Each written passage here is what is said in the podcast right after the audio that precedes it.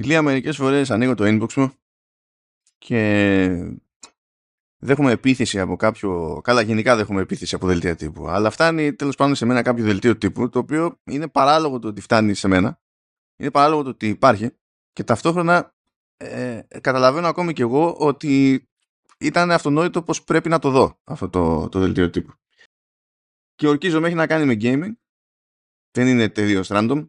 Διότι ενημερώθηκα ότι έρχεται, θα ξεκινήσει Kickstarter campaign για ένα παιχνίδι που λέγεται The Meeting, αλλά το, το Meet είναι με ι έι, όχι, όχι double E. Και θέλω να σε ενημερώσω, Ηλία, ότι είναι ένας τίτλος της Mega Cat Studios. Mega Cat Studios. Ναι. Είναι action, action puzzle platformer, όπου και καλά ελέγχεις έναν τύπο που ήταν ε, πρώην gladiator αλλά μηνόταυρος, που τον ξαναστέλνουν στο, στη γη, τέλος πάντων, στη ζωή κάτι, λέγεται Κον ο χαρακτήρας, και τον ξαναστέλνει στη, στον κόσμο ο γύρος, ο Greek God of Meat. Ο Greek God of Meat. Και στην προσπάθειά του να εξηλαιωθεί ε, κάνει το platforming του, κάνει το action του, ρίχνει το ξυλίκι του και μαζεύει όπου βρει στο επίπεδο κομμάτια κρέας. Δεν θα το περιμένεις αυτό που έρχεται αυτή τη στιγμή, αλλά Επίσης. έχω counter και πρέπει οπωσδήποτε να το βγάλω από μέσα μου. Μου έδωσες μια εξαιρετική ευκαιρία λέγοντας αυτή την ασύλληπτη ε, ηλιθιότητα και αναγκαστικά πρέπει να απαντήσω με την τελευταία καμπάνια του Κοτσόβολου για, τη, για, το, για την Black Friday. Αυτό είναι από μόνο το αστείο κατευθείαν. Το οποίο είναι επίσημο πόστερ προώθησης της Κοτσόβολος. Κοτσόβολος Black Friday. Του Μπανέιρο. Η καθημερινότητά μας είναι γεμάτη από παράλογες, τρελές στιγμές ή αλλιώς τα, τα πορομπέιρο της εποχής μας. Λάθος το είπα. Τα πορομπέιρο της εποχής μας. Ευτυχώς όμως, ξέρεις ότι όσα πορομπέιρο και αν ακούσεις, η μόνη σταθερά είναι το Black Friday του Κοτσόβολου. Φέτος θα είναι του Μπανέιρο και θα σε κάνει να πεις Κοτσόβ ολέ. Γεια σας, γεια σας. Καλώς ήρθατε στο American Slice διακόσια τριάντα επτά. Ελπίζω να μην έχετε τρακάρει μετά από ό,τι είπε ο Μάνος και από ό,τι είπα. Αυτοί βγάζουν λεφτά, το καταλαβαίνεις τώρα. Αυτοί, κάποιος πληρώθηκε για αυτή την καμπάνια. Να είστε, να είστε καλά, να έχετε σούπερ Σαββατοκύριακο και σούπερ εβδομάδα. Και ναι, υπάρχουν άνθρωποι οι οποίοι πληρώνονται, αν και αυτό να σου πω την αλήθεια μου φαίνεται περισσότερο σαν ένα, ε, σαν κάποιος executive υψηλού επίπεδου. Τώρα το υψηλού επίπεδου είναι σχετικό, αλλά ας το πούμε έτσι, ο οποίος βαρέθηκε να περιμένει το marketing ή δεν του άρεσε τίποτα στο marketing που του είπανε και αποφάσισε μόνος του να αγγίξει την καρδιά του μέσου Έλληνα. Καταλαβαίνεις, Ηλία, ότι όταν αυτό είναι το ένα επίπεδο που θεωρείται αποδεκτό, αποδεκτό στις επικοινωνίες, ότι προφανώς και θα αντικατασταθούν όλοι από large language models. Ε, προφανώς. Προ, προφανώς, προφανώς.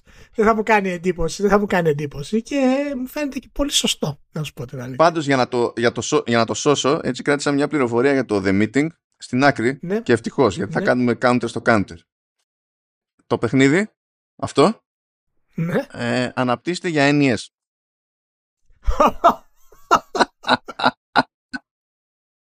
Εντάξει, εντάξει, νίκη σας, νικάς. Νικάς, νικάς. Oh, because why not. Ah, να man. πούμε, λοιπόν. Για να δούμε, θα αποκτήσουμε ρυθμό εδώ πέρα. Για να δούμε. Λοιπόν, φαντάζομαι ρυθμό απέκτησε για να βγάλει το, το, το review του γιου εφ σι πέντε ο, ο Δημήτρης ο Μπίζας, διότι χωρίς ρυθμό στο οκτάγωνο δεν πας πουθενά. Γι' αυτό δεν αγγίζω εγώ εκεί πέρα, γιατί εγώ ρυθμό δεν έχω για κανένα λόγο. Ναι. Οπότε εντάξει. Θα σας τα εξηγήσει καλύτερα ο, ο Δημήτρης. Ως συνήθως έχω οτιδήποτε από true ending εκεί πέρα στα links, στα show notes τέλος πάντων, εδώ του αντίστοιχου vertical. Αυτά που πρόλαβα και ξεπέταξα εγώ ήταν άλλα δύο previews, διότι δεν τελειώνω ποτέ με τα previews. Ένα ήταν το, το Terra Memoria, που είναι από μια μικρή γαλλική ομάδα, καλά publisher είναι ντι αρ Villagers, που το βλέπεις και λες τέλος πάντων αυτό είναι σαν κάποιο είδους, σαν τύπο remaster, σχεδόν remake που θα έκανε ξέρω εγώ σε κάποιο Final Fantasy για όγδοη φορά η, η Square Enix, αλλά δηλώνει cozy αρ πι τζι του στυλ, είμαστε αρ πι τζι, έχουμε μάχες και τα λοιπά, αλλά το ζήτημα είναι η χαλάρωση, ας πούμε. Είναι κάπως έτσι. Σου λέει, σου λέει π.χ. ότι κοίταξε να δεις, μπορείς να πας και να φτιάξεις κάποια στιγμή κάπου το χωριό σου, ρε παιδί μου, και να το φτιάξεις όπως θέλεις. Αλλά είναι προαιρετικό, άμα θέλεις. Άμα θέλεις, άμα θέλεις. Άμα θέλεις να φτιάξεις το χωριό σου. Σου έχει διάφορα. Αλλά έχει μια τσαχπινιά, γιατί υποτίθεται ότι στο πάρτι, ρε παιδί μου, έχεις τρεις χαρακτήρες που ελέγχεις όντως και έχεις τρεις χαρακτήρες που είναι support. Αλλά κάθε φορά που ξεκινάει μια μάχη, ε, ο support character που συνδυάζεται με τον ΑΒΓ χαρακτήρα αλλάζει στην τύχη και έχει διαφορετικά effects. Οπότε ξέρεις, παίζει λίγο αρ εν τζι σου στο τι θα παίζει από buff, ξέρω εγώ, και τέτοια πράγματα.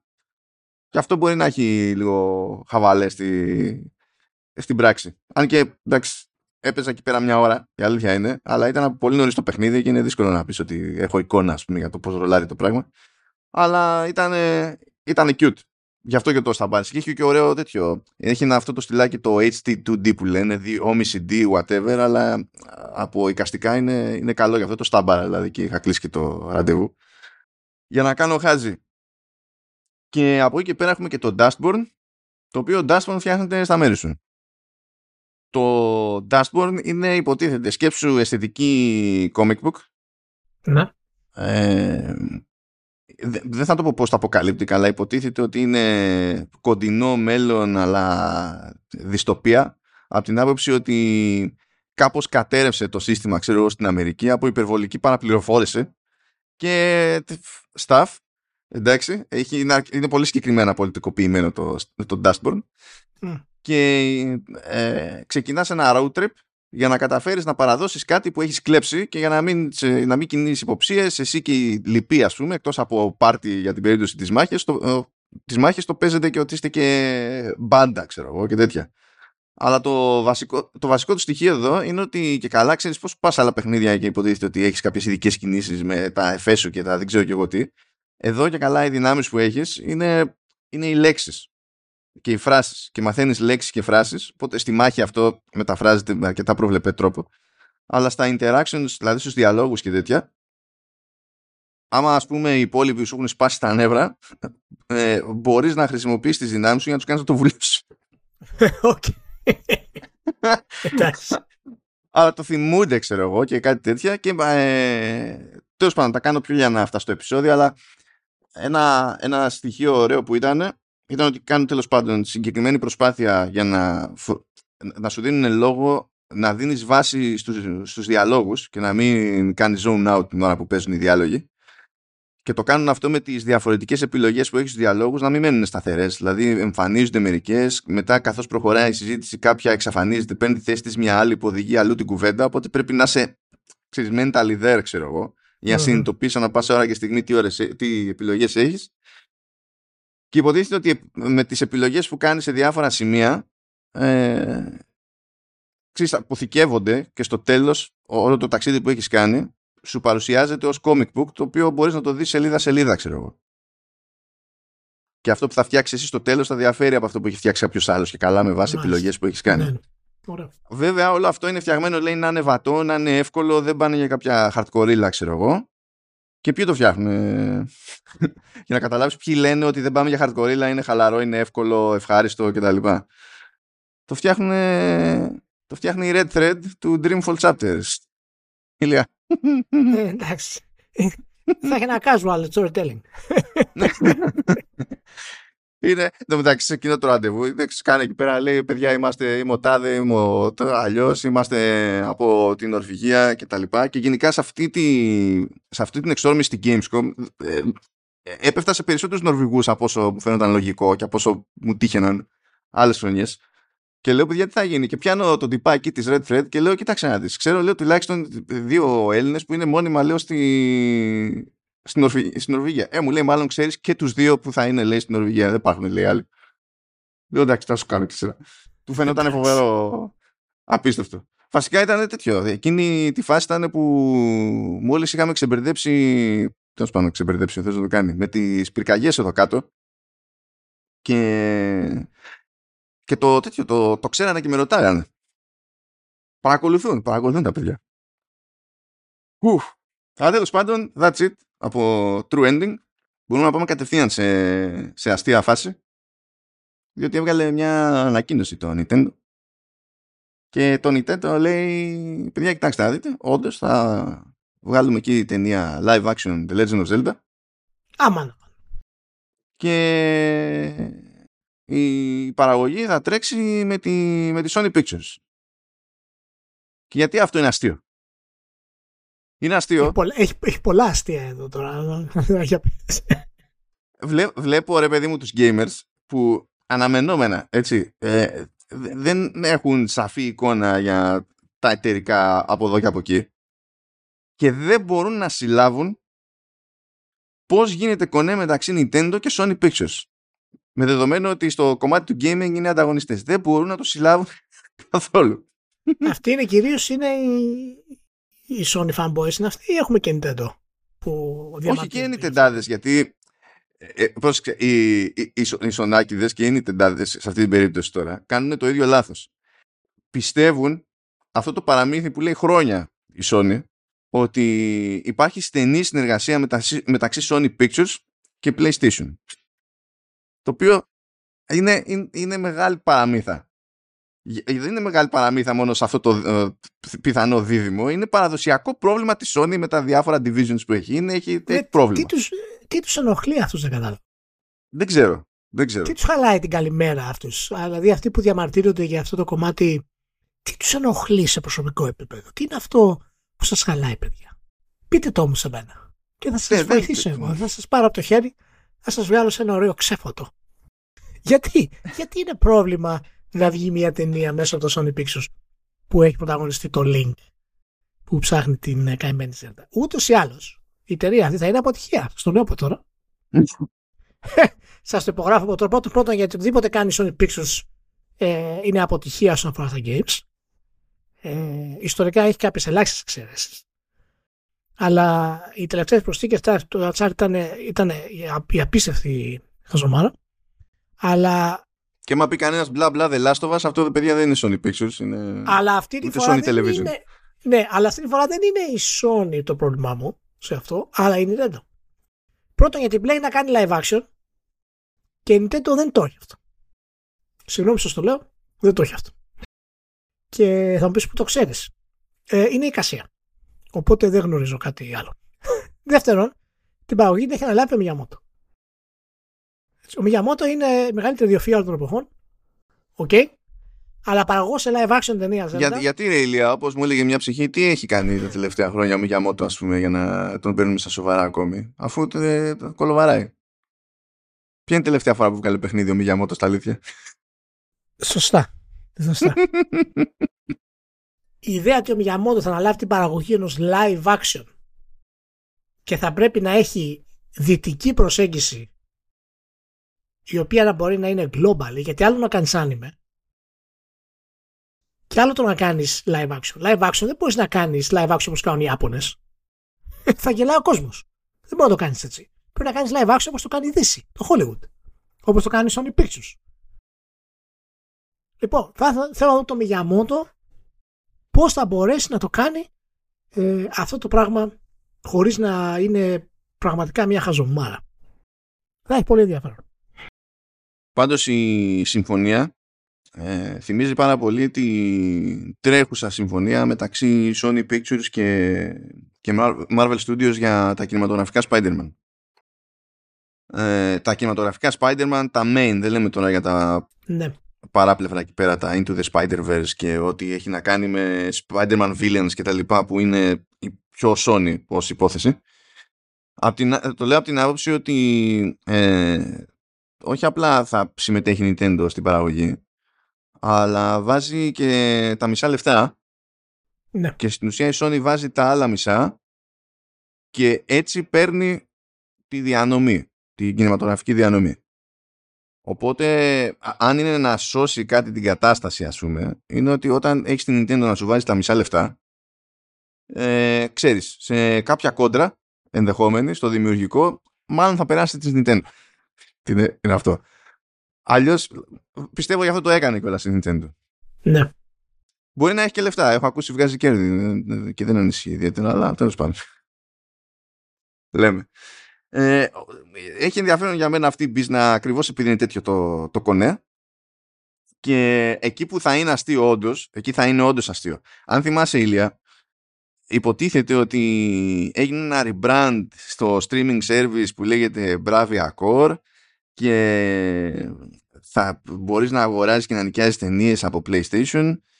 Και αν είσαι ε, στο πι ες Plus, το Premium, ξέρω εγώ, και τέτοια, θα έχεις κάποια tokens και πρόσβαση σε κάποιες ε, ταινίες τσάμπα και τα λοιπά.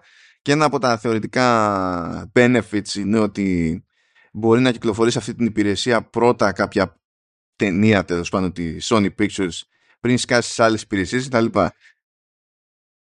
Αυτονόητο, αυτονόητο ότι όταν έρθει η ώρα να κυκλοφορήσει ταινία Zelda, δεν θα είναι από εκείνες που θα βγουν πρώτα στην υπηρεσία της Sony και ως benefit στο PlayStation. Αλλά αν ήμουν ο Miyamoto, θα ζητούσα αυτό ακριβώς. Για την τρολιά και μόνο. ah. Καλές φάσεις, καλές φάσεις. Οκ, okay, το έχουμε. Και εντάξει, φαντάζομαι τώρα ότι όπως και αν πάει, ό,τι και αν γίνει με αυτή την ταινία, ελπίζουν και, δηλαδή, και να μην πετύχει ακριβώς την ταινία. Και τώρα δεν είναι αυτονόητο ότι θα, κάθε φορά που θα μπλέκει με ταινία, με κινηματογράφο η Nintendo, θα βγαίνει το φράγκο που βγάλε το Μάριο.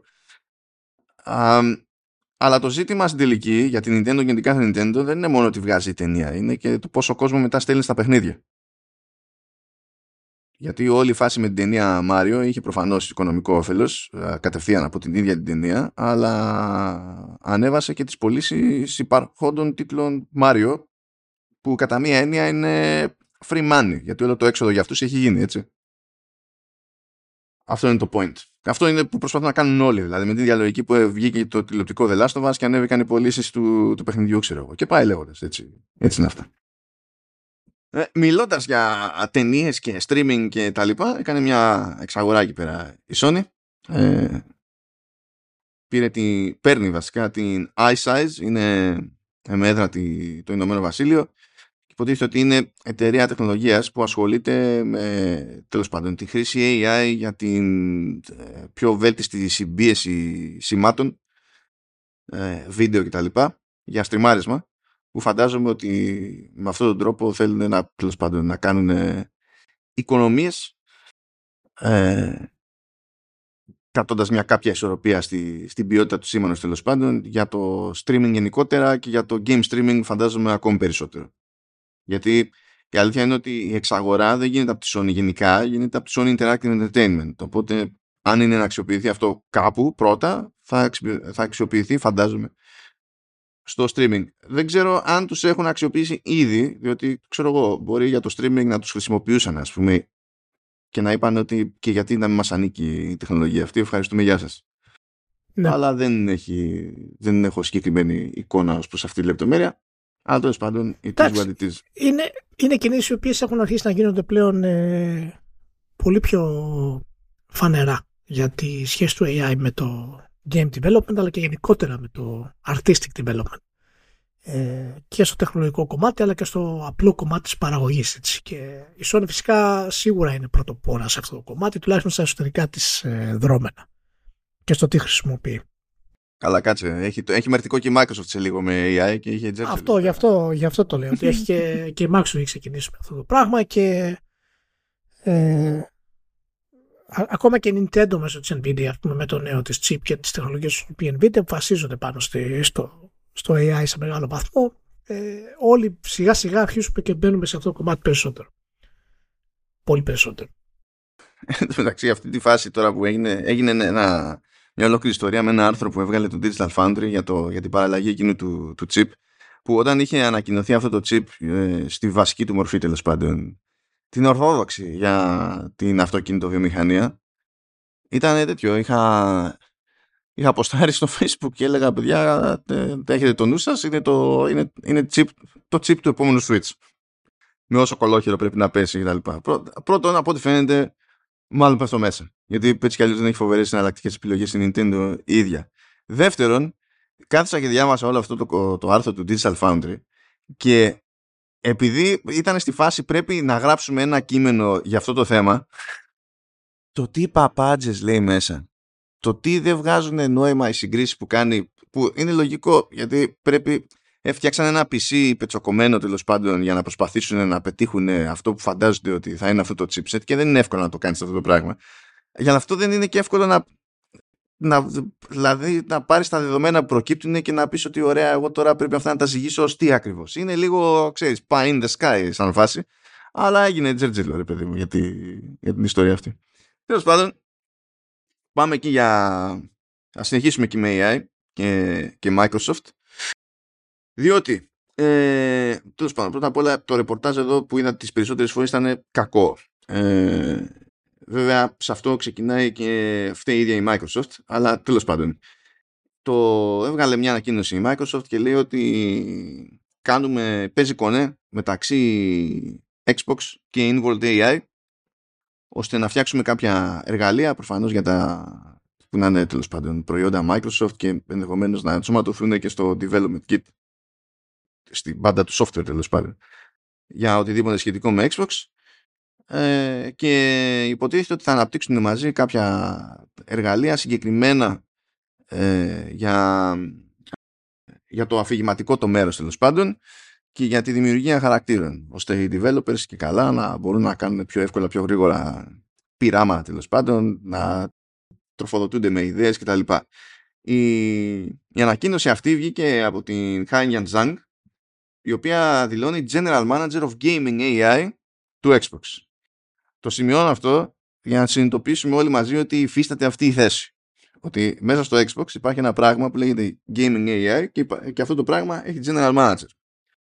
Παρ' όλα αυτά, ε, αυτά τα εργαλεία και αυτή τέλος πάντων η, η συμφωνία που έχει παίξει, επειδή μιλάμε στην τελική για ε, ε, ενός είδους υπηρεσία που θα διατίθεται ε, σε, σε game developers και όχι μόνο developers του, του Xbox. Και υπάρχει ήδη, βλέπω κάτι αναφορές με branding, ας πούμε Copilot, που είναι το brand που έχει γενικά για οτιδήποτε σχετικό με έι άι που φτάνει σε καταναλωτή και όχι τέλος πάντων η Microsoft. Αυτή είναι κίνηση περισσότερο Microsoft παρά Xbox. Απλά έχει πλασαριστεί έτσι επειδή μιλάμε για εργαλεία που είναι συγκεκριμένα για την παραγωγή παιχνιδιών. Δεν θα, δεν θα φτιάξει αυτά τα εργαλεία για να κάνεις τη δουλειά σου ευκολότερη στο Excel. Είναι άλλη δουλειά η μία, άλλη δουλειά ή άλλη. Περιττό να σου πω, Ηλία, ότι τσαντίστηκε το σύμπαν. Για πες μου. Λοιπόν, βγαίνει αυτό σαν είδηση και σκάνε voice actors, ε, τέτοιο, ε, γραφιάδες, developers κτλ. Και, και αρχίζουν και δίνουν πόνο. Και όταν λέω γραφιάδες, developers, voice actors και τα συναφή, δεν μιλάω για για περαστικούς. Δηλαδή βγήκανε, ξέρω εγώ, τέτοιο, ε, βγήκε Associate Narrative Director της, της Insomniac που δουλεύει στο Wolverine. Τα είχε πάρει κανείο. Ε, βγήκανε ε, βγήκαν όντως voice actors όπως ο Ben Prendergast, ο οποίος τέλος πάντων μεταξύ άλλων είχε, είχε σκάσει εκεί στο τελευταίο το God of War, νομίζω έκανε, ποιος ήταν ένας, Ε, μια θεότητα δεν ήταν που ήταν ε, αρουραίος, τι διάλο ήταν αυτό, σκύρος, σκύρος ήταν. Ναι, εντάξει τώρα, παιδιά, είναι, για μένα είναι πρωί, είναι νωρίς, υπάρχουν θέματα εδώ. Ε, αντίστοιχα, άλλοι, και, και άλλο άτομο τέλος πάντων από, από Insomniac, ε, άλλο άτομο Game Writer από Sony Santa Monica. Πρώτα απ' όλα δεν ξέρω πώς καταφέρανε και μαζευτήκανε σχεδόν όλοι από Sony και πεταχτήκανε, αλλά μην ανησυχείτε. Ε, έχουμε και άλλους από Apex Legends και τα λοιπά και τσιτώσανε τσιτώσανε με το στυλ με το οποίο λανσάρεται όλη αυτή η φάση, γιατί έτσι κι αλλιώς υπάρχει η τριβή για το τι σημαίνει αυτό για τους συγκεκριμένους κλάδους, ρε παιδί μου, διότι το ζήτημα ως συνήθως, έτσι, εντάξει, μπορούμε να δείξουμε μια κατανόηση στα περί έι άι από την άποψη ότι μπορούν να χρησιμοποιηθούν και για απλό brainstorming, έτσι, και να σε βοηθήσουν κάπου να ξεκολλήσεις π.χ. Αλλά το ζήτημα σε αυτή την περίπτωση είναι το πώς το αξιοποιεί μια εταιρεία. Και μια εταιρεία θα θέλει ως συνήθως να μειώσει κοστολόγια. Και αν αισθανθεί ότι εντάξει, τέλος πάντων, την κουτσοβγάζουμε στον αυτόματο σε κάποια επίπεδα που πριν θέλαμε άτομα, θα πούνε στα άτομα γεια σας. Και όλο αυτό προκύπτει σε μια περίοδο που οι απολύσεις σε όλη τη βιομηχανία αυτή δίνουν και παίρνουν. Και δίνουν και παίρνουν επειδή πάνω στη φάση της πανδημίας με τα φθηνά τα δάνεια κάνανε όλοι ε, επενδύσεις έτσι όπως πηδιούνται τα κουνέλια. Για να, χω, χωρίς συγκεκριμένο πλάνο για τη, για τη φάση. Και έχει γίνει ένα πράγμα τώρα αυτό που από τη μία έρχονται κάποια αναπόφευκτα νέα εργαλεία με βάση έι άι και δεν έχουν λυθεί τα μέτωπα που έχουν ανοίξει, τέλος πάντων. Είναι περίεργο όλο αυτό. Αλλά δεν το γλιτώνουμε. Ναι, κοιτάξτε, αυτό δεν είναι... είναι αναμενόμενο. Δεν το συζητάμε αυτό το πράγμα. Ε, και θα γίνει γενικά σε πάρα πολλά πράγματα. Ήδη δηλαδή το βλέπουμε στο πώς αλλάζουν οι, ε, οι επιχειρήσεις, ας πούμε, ακόμα και το, το infrastructure τους, το οποίο μεταμορφώνεται σιγά σιγά μέσω του, του έι άι, και αυτό έχει πάρα πολλές προεκτάσεις, έτσι. Και εντάξει, φυσικά υπάρχουν και οι κακές προεκτάσεις, υπάρχουν και οι πολύ θετικές προεκτάσεις σε αυτό το κομμάτι. Αλλά δεν, δεν μπορούμε να παραβλέψουμε το γεγονός ότι μιλώντας για game development που έχει να κάνει, και μιλάμε για το πιο πολύπλοκο game development, που έχει να κάνει με ανοιχτούς κόσμους, που έχει να κάνει με το πώς πρέπει να τεστάρεις σε διάφορα συστήματα μέσα στο παιχνίδι. Το πώς μπορείς να ε, εντοπίσεις bugs και να βελτιώσεις το testing. Αυτά τα πράγματα θα αλλάξουν εκατό τοις εκατό στη βιομηχανία. Και εάν σου χρειαζόταν κάποια στιγμή τέσσερα χρόνια για να χτίσει ένα κόσμο σαν το Red Dead Redemption δύο, τώρα θα σου χρειάζεται, ξέρω εγώ, δύο χρόνια και δύο χρόνια επίβλεψη, παραδείγματος χάρη. Εάν σου χρειαζόταν τέσσερα χρόνια, τρία χρόνια να κάνεις testing τα συστήματα του Baldur's Gate τρία και έχεις ήδη ούτως ή άλλως δεν μπορείς να το καλύψεις αυτό το πράγμα, σε διάστημα δύο με τρία μηνών που έχει βγει το παιχνίδι έχουν βγει τέσσερα patch τα οποία διορθώνουν πάνω από χίλια bugs το κάθε ένα. Αυτό είναι συνεχόμενο development για την εταιρεία. Δεν είναι δωρεάν. Ο κόσμος πληρώνεται για να το κάνει αυτό το πράγμα. Και είναι και ένα από τα μεγάλα προβλήματα που έχουν τα single player παιχνίδια όσον αφορά στο πώς, στο αν δεν πουλήσουν τα αναμενόμενα, στο πώς μπορούν να διατηρήσουν την υποστήριξή τους. Και ένα έι άι θα μπορούσε να βρει τις ανισορροπίες μεταξύ σε ένα σύστημα σαν το τι εν τι, παραδείγματος χάρη, το fifth edition, σε χρόνους ντι τι συγκριτικά με έναν με έναν άνθρωπο, με ένα human. Και είναι μέρος της διαδικασίας. Και γι' αυτό και η Microsoft και αλλά και όλες τις εταιρείες έχουν αρχίσει σιγά σιγά να, να το εκμεταλλεύονται αυτό το πράγμα. Και να σου πω κάτι, άνοδος του open world, και είδαμε η Ubisoft ήταν η πρώτη που άρχισε να το κάνει με κάποιο άγαρμπο τρόπο ως έναν βαθμό. Και, το, και των live games, έτσι, γιατί και εκεί πέρα παίζει σεξάκι για να πεις ότι το στηρίζεις. Ακριβώς, ακριβώς. Οπότε είναι παράλογο να πούμε ότι σε μερικά χρόνια από τώρα θα μπορείς να κυκλοφορήσεις ένα live action game και αν έχεις σχεδιαστεί καλά να μπορεί να συντηρηθεί από έι άι που δημιουργεί επίπεδα. Αυτό δεν είναι καθόλου μακριά. Κοίτας, έτσι τον αυτόματο όχι, αλλά σίγουρα με λιγότερα άτομα από τη, και με λιγότερο κόπο από ναι, την ναι, ναι, ναι, ναι, σίγουρα, σίγουρα. Μα το, το, το βασικό είναι να, να μπορεί να σου βγάλει από την άκρη όλο αυτό τον όγκο που έχεις να κάνεις με το να Ε, χτίζεις το σύστημα, που να βάζεις τα βουνά, που να βάζεις αυτό. Εάν αυτό το κάνεις generate και εσύ μετά κάνεις την ορθώση από πάνω, ο, ο χρόνος παραγωγής θα είναι πολύ μικρότερος. Και αντίστοιχα το απαιτούμενο μέγεθος ομάδας για μια τέτοια παραγωγή θα είναι πολύ μικρότερο. Πράγμα που σημαίνει ότι πιο εύκολα διάφοροι developers μικροί θα μπορούν να κάνουν πράγματα που, δεν, που απλά ήταν ανέφικτα προηγουμένως, ας πούμε. Λόγω μεγέθους. Ναι. Και, και υπάρχει και το άλλο. Και μην ξεχνάμε ότι και οι online πλατφόρμες, το, το cloud computing το λεγόμενο, είτε είναι της Amazon, είτε είναι της Microsoft, είτε είναι της Google. Ε, επίσης έχει αρχίσει και βοηθάει πάρα πολύ την ανάπτυξη των games. Η, το Google, η Google ειδικά που είναι στοχευμένη σε mid-range developers, ας πούμε, για games και τους κάνει support, αλλά πλέον και η Azure μέσω της Microsoft και η έι ντάμπλιου ες, ας πούμε, μέσω της, της Amazon, χρησιμοποιούν λύσεις που βασίζονται στον έι άι για να σε βοηθήσουν να χτίσεις και να τρέξεις τα παιχνίδια σου. Που σημαίνει τι? Σημαίνει ότι όταν πας σε αυτό το κομμάτι δεν χρειάζεσαι καν physical space για να έχεις servers, να έχεις testing centers, να έχεις δεκάδες υπολογιστές. Όλα γίνονται στο, στο cloud σε αυτό το κομμάτι. Και είμαστε φυσικά ακόμα στην αρχή, αλλά είναι, είναι αναμενόμενο και, και θα σου πω τώρα κάτι το οποίο το σκεφτόμουν πρόσφατα, γιατί τώρα και στη, στη σχολή κάνουμε αρκετά εισαγωγικά όσον αφορά το cloud computing και το τι σημαίνει, ας πούμε, γενικότερα. Αλλά δεν νομίζω ότι μεγάλο κομμάτι της βιομηχανίας θα μπορέσει να επιβιώσει χωρίς λύση του έι άι. Πλέον. Εάν οδηγούμαστε σε μια αγορά όπου μόνο τα ασύλληπτα open world, τα games as a service και τα παιχνίδια τα οποία πρέπει να στηριχτούν από συνεχόμενα ντι ελ σι,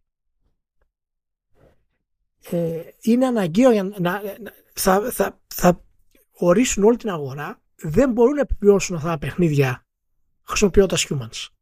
Γιατί καίγονται, διαλύονται και εκμηδενίζονται. Και είναι το βασικό πρόβλημα που έχει και η βιομηχανία μας όσον αφορά τα εργασιακά σε αυτό το θέμα. Από την άλλη, και κλείνω εδώ τώρα μακριγόσα, από την άλλη είναι και το γεγονός ότι το χρειαζόμαστε αυτό για να μπορέσει η βιομηχανία να επιβιώσει σε αυτό το κομμάτι της, ώστε να έρχονται τα έσοδα με αυτόν τον τρόπο και να μπορέσει να απελευθερωθεί το άλλο κομμάτι, το δημιουργικό, να μπορέσει να δουλεύουμε σε άλλο πράγμα. Σε, σε single players, παραδείγματος. Στα παιχνίδια τα οποία είναι πιο δημιουργικά. Όλοι αυτοί όμως είναι τέτοιο. Είναι, είναι η θετική θεώρηση. Είναι φάση όλα πάνε καλά και τα αποτελέσματα είναι αυτά. Ναι, ναι, γι' αυτό, γι αυτό θα, θα, κλείσω, θα κλείσω με αυτό. Και ότι ε, ε, το, με το αρνητικό θα κλείσω. Το αρνητικό είναι ότι μέχρι να γίνει το, η αλλαγή, ας πούμε, της δόμησης της βιομηχανίας στα εργασιακά, ε, θα, θα έχουμε μεγάλο πρόβλημα. Γιατί θα απολύεται πάρα πολλοί κόσμος. Και ναι, είναι αλήθεια, το, το μεσαίο επίπεδο ενός artist θα αντικατασταθεί μάλλον. Το μεσαίο επίπεδο ενός artist. Τα παιχνίδια που είναι στα κινητά, που είναι εκατοντάδες εκατοντάδων χιλιάδων παιχνίδια. Δεν έχουν καμία ανάγκη να χρησιμοποιήσουν artists για το art που έχουν. Κατά αυτές τις παραγωγές έτσι κι αλλιώς είναι σε λογική φάμπρικας ήδη από πριν. Ακριβώς. Οπότε να είμαστε προετοιμασμένοι για ένα μεγάλο κύμα απολύσεων και μεγάλη πτώση της βιομηχανίας όσον αφορά από τις μία πιο δημιουργικές, ας πούμε, ε... περιοχές στη... στην εργασία αυτόν τον καιρό. Ε... Θα... θα αλλάξει. Αν και... και αυτό έχει και το μύθο του, γιατί να δουλέψει η βιομηχανία των video games, Ε, εντάξει, δεν είναι και το καλύτερο, παιδιά. Λοιπόν, οκ. Okay. Για πες. Το, το θέμα είναι ότι είναι, νομίζω, και από τους εργαζόμενους εδώ πέρα, είναι λογική η δυσπιστία και δεν θέλει να πας κάπου μακριά για να τροφοδοτηθεί αυτή η δυσπιστία. Δηλαδή διάβαζα τις προάλλες, ε, είχε ένα κείμενο το οποίο, εντάξει, ήταν και προωθητικό, δηλαδή φαινόταν αυτό ότι ήταν τύπου advertorial. Είχε ένα κείμενο keywords στο game developer. Η Keywords στην ουσία είναι μια εταιρεία που προσφέρει διάφορες υπηρεσίες στους εξωτερικούς συνεργάτες, δηλαδή από game testing μέχρι, ξέρω εγώ, ό,τι θέλετε, σε διάφορα στάδια του development, παιδί μου. Ε, και σε αυτό το κομμάτι της business έχει ένα εκτόπισμα, είναι γνωστή, δεν είναι κάποιο μικρό outfit, ας πούμε. Ναι. Και έκανε ένα κείμενο εκεί που εξηγεί τι έχει κάνει για την ενσωμάτωση ε, έι άι στα διαφορετικά της εργαλεία. Και περιμένεις σε αυτό το στάδιο, γιατί στην ουσία σου κάνει pitch με αυτό το, το κείμενο. Κάνει, και κάνει pitch προς game developers, υποτίθεται, έτσι. Δηλαδή, γιατί το gamedeveloper τελεία com δεν απευθύνεται απλά σε κάποιον gamer που έτυχε να περάσει από εκεί. Ε, και σου λέει ότι έχουμε έι άι σε αυτό το εργαλείο, σε αυτό το εργαλείο και σε αυτό το εργαλείο, και όταν προσπαθεί να σου πει σε τι θα σε βοηθήσει αυτό, δεν έχει κανένα πρακτικό παράδειγμα και είναι όλο παπάντζα. Είναι πράγματα τα οποία είναι νεφελώδια, προσδιορίστε αυτά που σου λέει. Και ακόμα και αν υποθέσουμε ότι δεν είναι παπάντζα, με το να το επικοινωνούν έτσι στους game developers, όχι στους περαστικούς καταναλωτές, σε βάζουν σε, σε υποψία. Γιατί έτσι κι αλλιώς έχεις συνηθίσει να μπαίνεις σε υποψία με τις παπάντζες. Και έτσι δεν πρόκειται να διορθωθεί αυτό το πράγμα. Αντίστοιχα, δηλαδή και στην περίπτωση της Microsoft εδώ που θα, που θα συνεργαστεί με Inworld έι άι, και όλοι αυτοί κάθε φορά έπρεπε να τους είχε κόψει μέχρι στιγμής ότι κάθε φορά που ανακοινούν τέτοια πράγματα θα έπρεπε κάπως να δίνουν ουσιώδη παραδείγματα που να είναι προς μια πραγματικά θετική κατεύθυνση. Και όχι να μου λένε και έτσι θα έχουμε ακόμα καλύτερα experiences ε, in our gaming journeys και δεν ξέρω. Αυτά τώρα δηλαδή αυτά είναι για να κάνει copy-paste κάποιος σε mainstream εφημερίδα, ας πούμε. Δεν είναι για να τα λες game developers και να περιμένεις να σε εκτιμήσουν, ας πούμε. Και δεν βλέπω τέτοια προσπάθεια, διότι είναι πολύ πιο σημαντικό στην αγορά τεχνολογίας αυτή τη στιγμή να δείξουν όλοι, γιατί παίζει φράγκο. Πώς έπεφτε φράγκο έτσι και έλεγες στις λέξεις blockchain και εν εφ τι πρόπερση, τώρα παίζει φράγκο όταν λες έι άι. Και ο μόνος που είναι ξεκάθαρα κερδισμένος από όλη αυτή την ιστορία, κάθε μέρα που μιλάμε και κάθε μέρα που περνάει, είναι η Nvidia. αυτοί, αυτοί κάνουν ζωά ναι, αυτή τη στιγμή. Ναι. ναι. Δηλαδή και όλα τα υπόλοιπα είναι φλού. Όλα τα υπόλοιπα είναι φλού. Γιατί κάθε και λέει και η Microsoft, Ω, και έχουμε το Κονέ με OpenAI και έχουμε το chatbot στο, στο Bing και έχουμε το Copilot εδώ, Copilot εκεί, Copilot παραπέρα. Και πηγαίνει και κάνει μια συμφωνία με τον The Guardian, με τον βρετανικό Guardian τέλος πάντων, ε, για να έχει τα άρθρα στο εμ ες εν. Που απλά κάνει έξτρα διανομή. Και θεωρεί λογικό να πάει και να βάλει, ξέρω εγώ, αυτοματοποιημένα, δηλαδή προκύπτουν από έι άι. Polls. Δηλαδή σου λέει το άρθρο είναι αυτό, προσπαθεί το έι άι να καταλάβει περίπου ποιο είναι το ζήτημα, να καταλάβει τώρα εντός εισαγωγικών, γιατί τα language models δεν έχουν κατανόηση δεν, καμία για τίποτα. Ε, αλλά έστω ότι να πιάσει το θέμα και να φτιάξει κάποιο poll, ώστε κάποιος που το διαβάζει εκείνη την ώρα να είναι πιο engaged, ας πούμε, και να κάνει μια επιλογή και να αυξηθούν οι πιθανότητες για σχολιασμό κτλ. Και είχε ένα, ένα story, ας πούμε, για το, το θάνατο ενός ανθρώπου, νομίζω ήταν δολοφονία ή κάτι τέτοιο, και έβαλε ένα poll που ρωτούσε το poll ε, για το, τον κόσμο για το ποιος, ποια πιστεύει ότι είναι η αιτία του θανάτου της γυναίκας, πρώτα απ' όλα δεν ήταν γυναίκα, και αγνοώντας το ότι το άρθρο το ίδιο λέει ακριβώς ποια ήταν η αιτία του θανάτου. Και αυτό το, βλέποντας το κόσμος, επειδή ο κόσμος δεν ξέρει τι σημαίνει έχει συμφωνία το εμ ες εν με Guardian, χρέωσε το, ε, τη, τη, την τραγικότητα του Πολ στο Guardian και πήγε και την έπεφτε στο δημοσιογράφο που είχε γράψει το άρθρο. Και βγήκε η Microsoft και λέει ότι οπ, ε, πακέτο Ε, θα εξετάσουμε γιατί συνέβη αυτό και μέχρι νεοτέρας αφαιρούμε όλα τα έι άι ξέρω εγώ, generated polls από τα άρθρα. Ναι ρε φίλε, αλλά αυτό δείχνει ότι πρώτα την εφάρμοσες στην παπάντζα και μετά αναρωτήθηκες τι έγινε. Αυτά να βλέπεις και φυσικό είναι να, να σφίγγεσαι, ακόμη και αν κατανοείς ότι η χρήση τέτοιων εργαλείων έχει όσα θετικά ξέρω εγώ θες να έχει. Ναι ναι, απλά να σου πω κάτι, αυτά είναι, είναι παιδικές ασθένειες. Και αυτές θα, θα, στο μέλλον θα διορθωθούν σε πολύ μεγάλο βαθμό. Γιατί είναι μια τεχνολογία η οποία μόλις τώρα ξεκινάει. Δηλαδή, όποια τεχνολογία και να πάρεις αρχικά, αυτές οι αντιδράσεις πάντα υπήρχαν. Η μόνη, μας, η μόνη που μας ξέφυγε ήταν το Ιντερνετ. Που πιστεύαμε ότι το Ιντερνετ θα φέρει τα πάνω κάτω και θα αλλάξει τη ζωή μας στο, στο καλύτερο βαθμό δυνατό, ας πούμε, και θα ενώσει όλο τον κόσμο. Καλά, πάντα, πάντα αυτό πιστεύουμε. Και στο έι άι αυτό πιστεύουν. Εδώ αυτό πιστεύανε όλοι και μας λέγανε την παπάτζα για το, για το φάιβ τζι. Που ήταν, ήταν φωσφανάρι ότι δεν ίσχυε αυτό το πράγμα. Και όταν ξεκίνησε τέτοια κουβέντα, και ήσουν και καλά ο περίεργος της υπόθεσης. Και λες καλά, εντάξει. Και, και. Και, ναι, και έχουμε φτάσει σε σημείο που ξέρεις, σε μεγάλο βαθμό, δεν θα πω στο μεγαλύτερο, αλλά σε πολύ μεγάλο βαθμό το Ιντερνετ είναι πλέον ένα διπολικό ας πούμε τέρας. Αλλά αυτό φαίνεται πάρα πολύ και στα social media. Είναι συνδυαστικό αυτό το πράγμα. Οπότε το λέω αυτό γιατί, γιατί το έι άι σίγουρα θα βγάλει κάποια πράγματα τα οποία θα είναι ε, παρακλάδια, ας πούμε, της νορμάλ λειτουργίας του και θα δημιουργήσει πάρα πολύ μεγάλο πρόβλημα. Απλά αυτά είναι αδύνατο να τα ελέγξεις αυτή τη στιγμή. Αλλά θέματα τα οποία έχουν να κάνουν με την παραγωγή, με το πώς να χρησιμοποιείς τη γλώσσα σωστά, με το πώς να μπορείς να, να τριγκάρεις, ας πούμε, έναν επισκέπτη, αυτά μάλλον πιστεύω είναι και τρομακτικό βέβαια, αλλά ισχύει. Πιστεύω θα διορθωθούν στο, σε βάθος χρόνου, σε τόσο βαθ, μεγάλο βαθμό που δεν θα μπορείς να καταλάβεις ότι μιλάς σε έι άι. Τουλάχιστον σε αρκετά ε, υψηλό επίπεδο, ας πούμε, που θα μπορείς να συζητήσεις με κάποιον. Εντάξει, και αυτό είναι όντως, έχει και ε, ανησυχητικές προεκτάσεις όλο αυτό, έτσι. Ε, βέβαια, βέβαια, βέβαια, βέβαια. Πολύ ανησυχητικές προεκτάσεις έχει. Πολύ ανησυχητικές προεκτάσεις. Και μόνο που είμαστε στη φάση, στην, στην εποχή όπου, πώς να σου πω, έχεις μια δικαστική διαμάχη και ε, το ε, παρουσιάζω ως πιστήρια, φωτογραφίες, βίντεο και ηχητικά, ε, είναι κάτι που πριν λειτουργούσε και τώρα δεν μπορείς να θεωρείς ότι λειτουργεί, ως αλήθεια, έτσι απλά. Αυτό από μόνο του είναι τρομακτικό και μιλάμε για μια παρενέργεια προκύπτει από το χώρο της τεχνολογίας και σου σκίζει το, το, το δικαστικό σύστημα, το σύστημα δικαιοσύνης. Δηλαδή,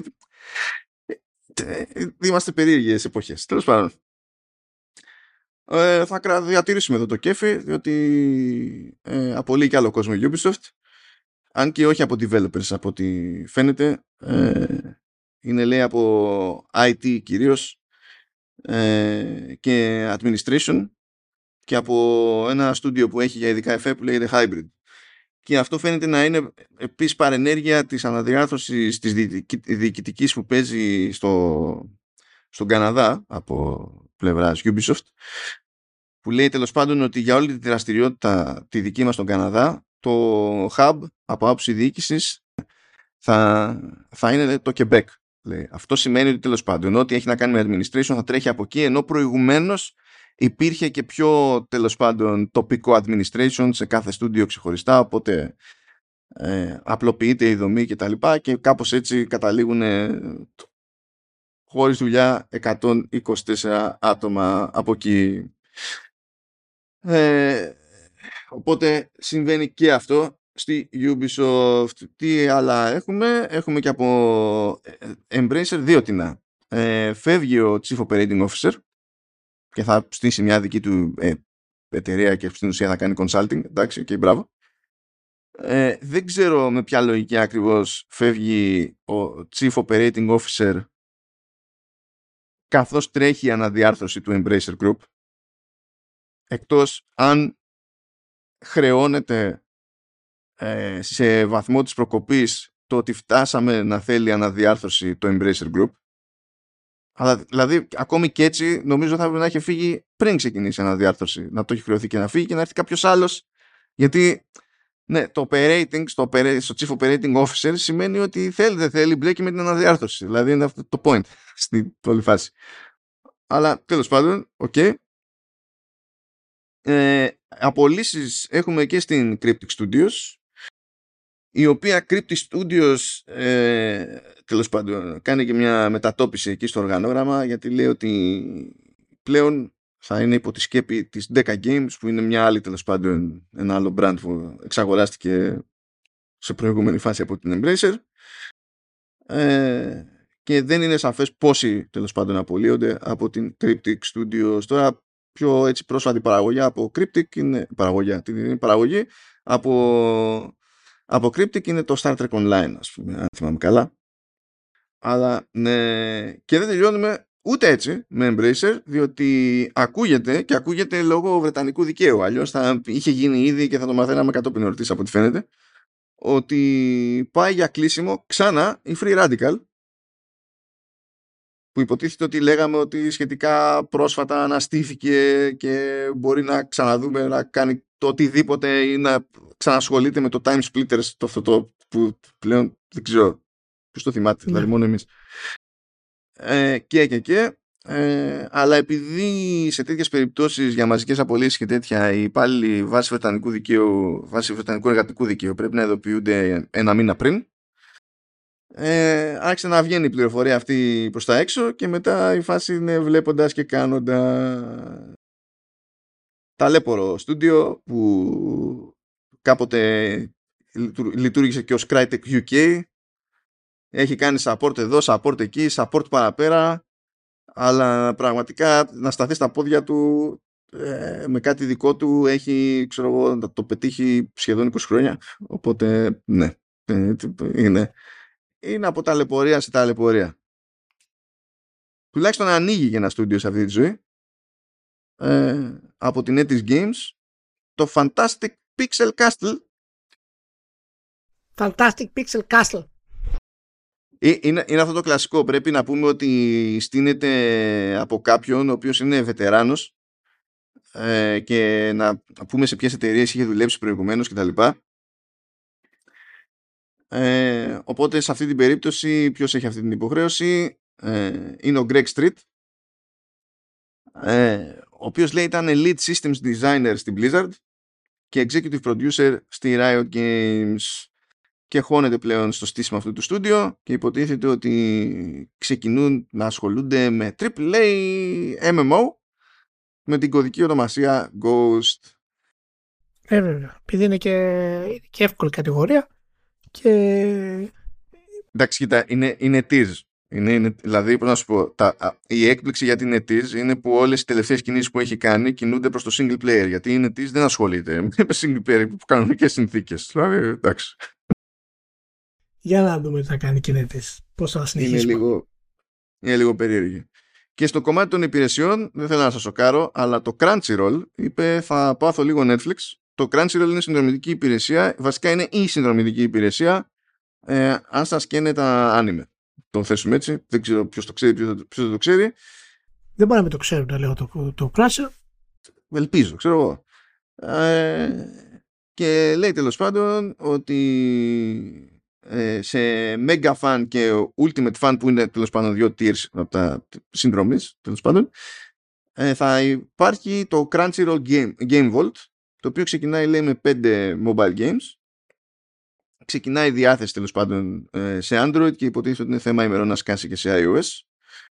Φαντάζομαι περιμένουν τις διάφορες εγκρίσεις και η λογική είναι ότι υπάρχει αυτό το Vault ε, και όταν διαλέξουμε το παιχνίδι πηγαίνουμε και κατεβάζουμε το παιχνίδι όπως και στο και Netflix Games δηλαδή, το οποίο τρέχει κανονικότατα όντως στη συσκευή κτλ. Και, και προφανέστατα κάνουν κάποια κονέ με κάποιους developers που όποτε μπορούν σχετίζονται είτε με αισθητική άνιμε είτε όντως με κάποιο συγκεκριμένο άνιμε κτλ. Και, και το λέω γιατί... Τε...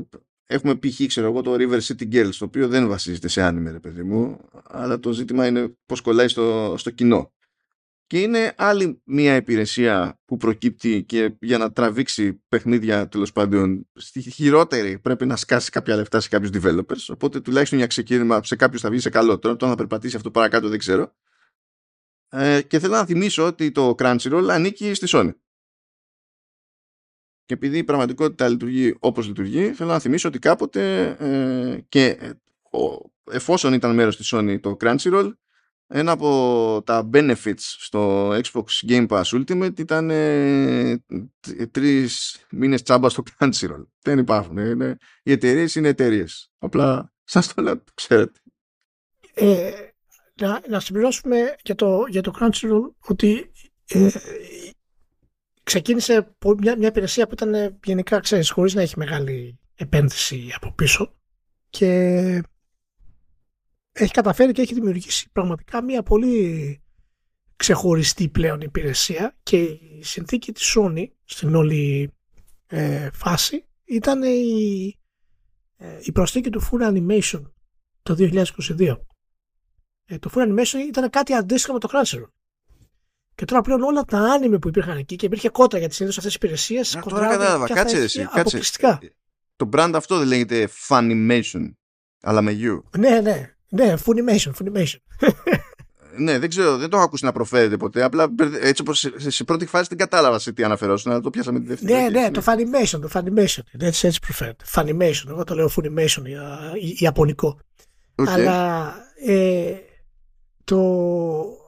Αυτές οι υπηρεσίες κοντράρονται συνήθως μεταξύ τους. Ποια θα έχει τα αποκλειστικά, μία έχει από εδώ, μία έχει από εκεί και φυσικά πολλά είναι παίζονται στην Ιαπωνία, δεν παίζονται στην Αμερική, παίζονται στην Αμερική, δεν θα παιχτούν στην Ευρώπη κτλ. Και, και όταν ε, πέρυσι έκανε το μεγάλο μπαμ ε, και έφερε στην ουσία όλο τον κατάλογο της Funimation στο Crunchyroll, έκανε πραγματικά την υπηρεσία μια τεράστια ε, υπηρεσία σε, σε όλα τα επίπεδα. Και είναι και αρκετά καλή, είναι σε χίλια ογδόντα πι όλα, έχουν ε, ταυτόχρονα casts με Ιαπωνία κτλ. Έχω, έχω υπάρξει αρκετά χρόνια συνδρομητής ε, και έχει και αρκετά έτσι ενδιαφέροντα. Και έρχονται πολλά τέτοιο. Συνήθως έχει και μικρή καθυστέρηση, ξέρω εγώ, είναι εντός του εικοσιτετράωρου, θα προβληθεί κάτι στην Ιαπωνία και σκάει υποτιτλισμένο, ξέρω εγώ, ναι, εκτός ναι, Ιαπωνίας. Ναι, ναι, ναι. Όχι σε όλες τις ναι, ναι, περιπτώσεις, ναι, ναι, αλλά σε αρκετές, ξέρω εγώ. Και από τα περίεργα της ζωής, ε, το είχαμε πει αυτό στο Command West με τον Λεωνίδα, το οποίο σαν πληροφορία το, το, το έμαθα κατά τύχη, διότι δεν το έχει ανακοινώσει ούτε η Crunchyroll, ούτε η Apple. Ε, η, έχει και normal ενσωμάτωση η εφαρμογή του, Crunch, του Crunchyroll στο τι βι App της Apple, οπότε μπορείς να, πεις, να μπεις στο τι βι App της Apple και να κάνεις search κανονικά και να σου βγάλει αποτελέσματα από το Crunchyroll κανονικά με info ό,τι θέλεις, ξέρω εγώ, συντελεστές κτλ. Και να ξεκινήσεις από εκεί, ξέρω εγώ, και να βάλεις να δεις ή να κάνεις συνδρομή σου και τα συνάφη, που ειδικά στην Ελλάδα είναι σπάνιο αυτό, οι ενσωματώσεις είναι λίγες ενώ σε άλλες χώρες είναι, είναι περισσότερες. Δηλαδή η Ελλάδα νομίζω επισήμως ενσωμα... λειτουργεί έτσι με το τι βι App της Apple μόνο το Disney Plus. Και η λίστα δηλαδή της Apple λέει μόνο Disney Plus, αλλά στην πράξη είναι και το Crunchyroll. Τε, ναι, ναι. Ναι. Ε, ε, εν τω μεταξύ να καταλάβουμε πόσο ανέβηκε το Crunchyroll από, από μόνο του. Το, το Funimation ανήκει στη Sony.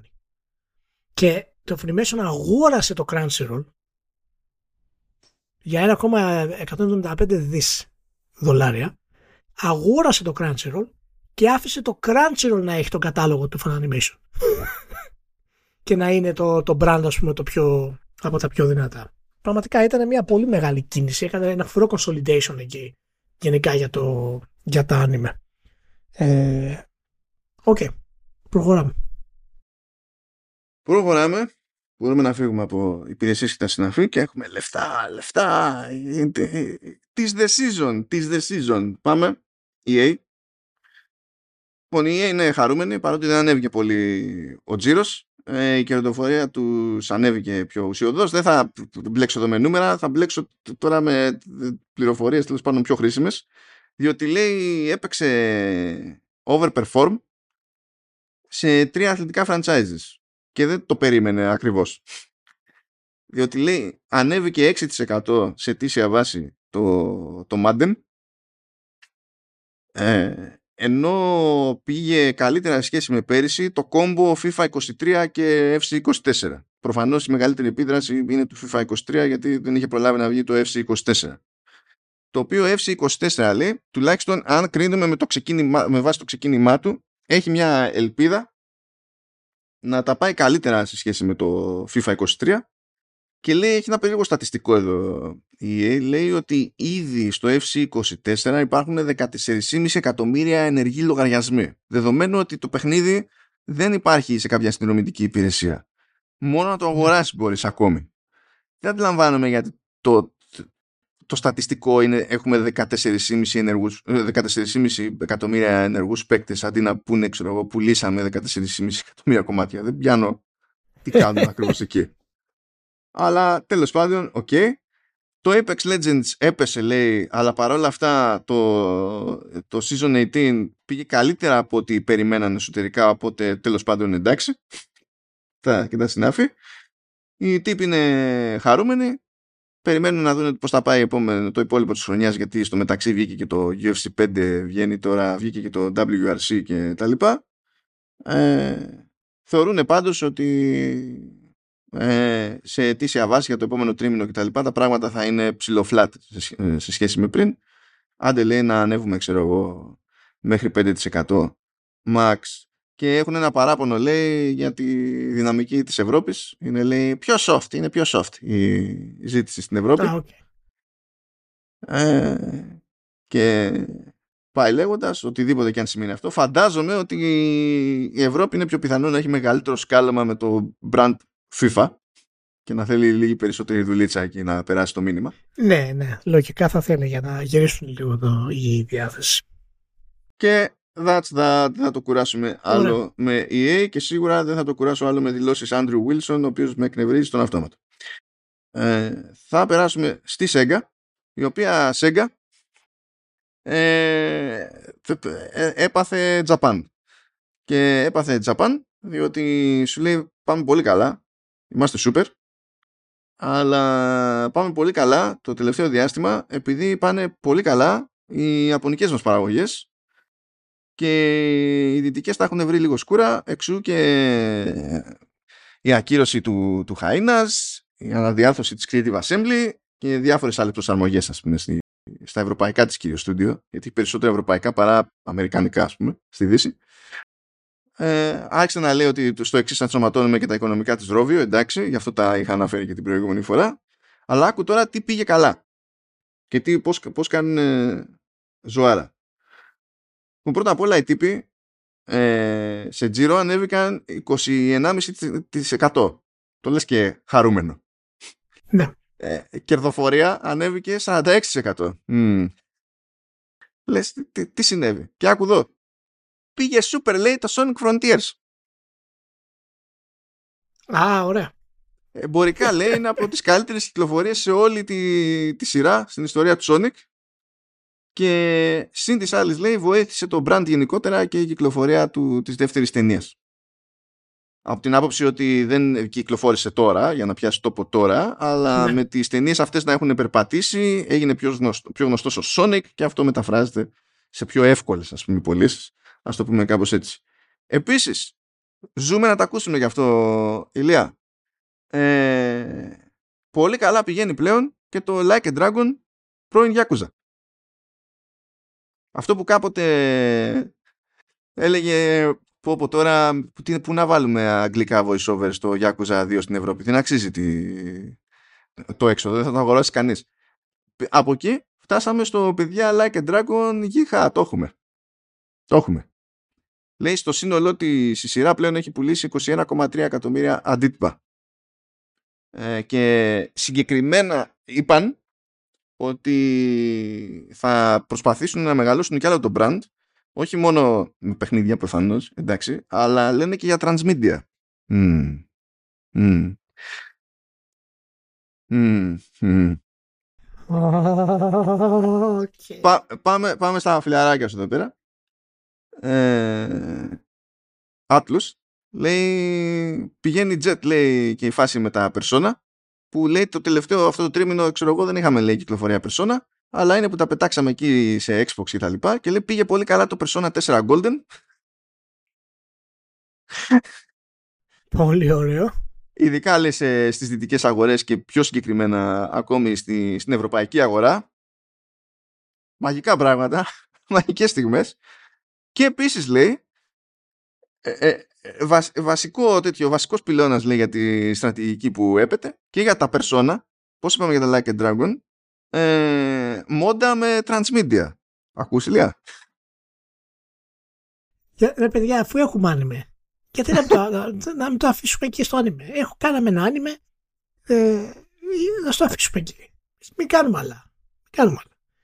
Ε, Να πούμε πάντως για το, για το Sonic Frontiers, ε, που ήταν επιτυχία και είναι πάρα πολύ χαρούμενοι και ήταν το νούμερο ένα και τα λοιπά. Ε, μιλάμε για τρία εκατομμύρια πωλήσεις. Δεν μιλάμε για έξι, για οκτώ, για δέκα. Και τρία κόμμα πέντε εκατομμύρια πωλήσεις συνολικά έχει, έχει, έχει, έχει, έχει κάνει σε PlayStation πέντε, Xbox Series X S, Switch, PlayStation τέσσερα, Xbox One και πι σι. Και φυσικά τα νούμερα είναι καλά, απλά μην σκέφτεσαι ότι είναι αναλογικά με νούμερα τα οποία μπορεί να ακούσετε συνήθως και τα λοιπά. Αλλά αυτό δείχνει πάρα πολύ και την πιο υγιή, ας πούμε, ε, φάση στην οποία περνάει η Sega αυτή τη στιγμή. Και ακολουθεί ένα μοντέλο σιγά σιγά που είναι περισσότερο Nintendo, δηλαδή το development το κρατάει όσο γίνεται χαμηλά, αλλά ε, το reach που έχουν τα παιχνίδια της αποφέρει εκατομμύρια ε, units. Παραδείγματος χάρη η Nintendo έχει, έχει, έχει φτάσει τα σαράντα εκατομμύρια, τριάντα οκτώ εκατομμύρια παραδείγματος χάρη στο Animal Crossing, που είναι, ας πούμε, το development του ήταν πολύ μικρό σε κόστος. Το Sonic Frontiers έχει το ίδιο, έχει το ίδιο στυλ και προσπαθεί να προωθήσει τα brand της ε, μέσω από το transmedia. Αυτό το είδαμε με το Sonic πάρα πολύ. Οι ταινίες Sonic έχουν κάνει παγκόσμια επιτυχία. Και τώρα φυσικά ναι, θέλει, να το θέλει να το επεκτείνει και αυτό το πράγμα. Εντάξει, δεν είμαι έτσι πολύ φαν της φάσης αυτής, από την έννοια ότι θέλω να δω τι σημαίνει αυτό το πράγμα.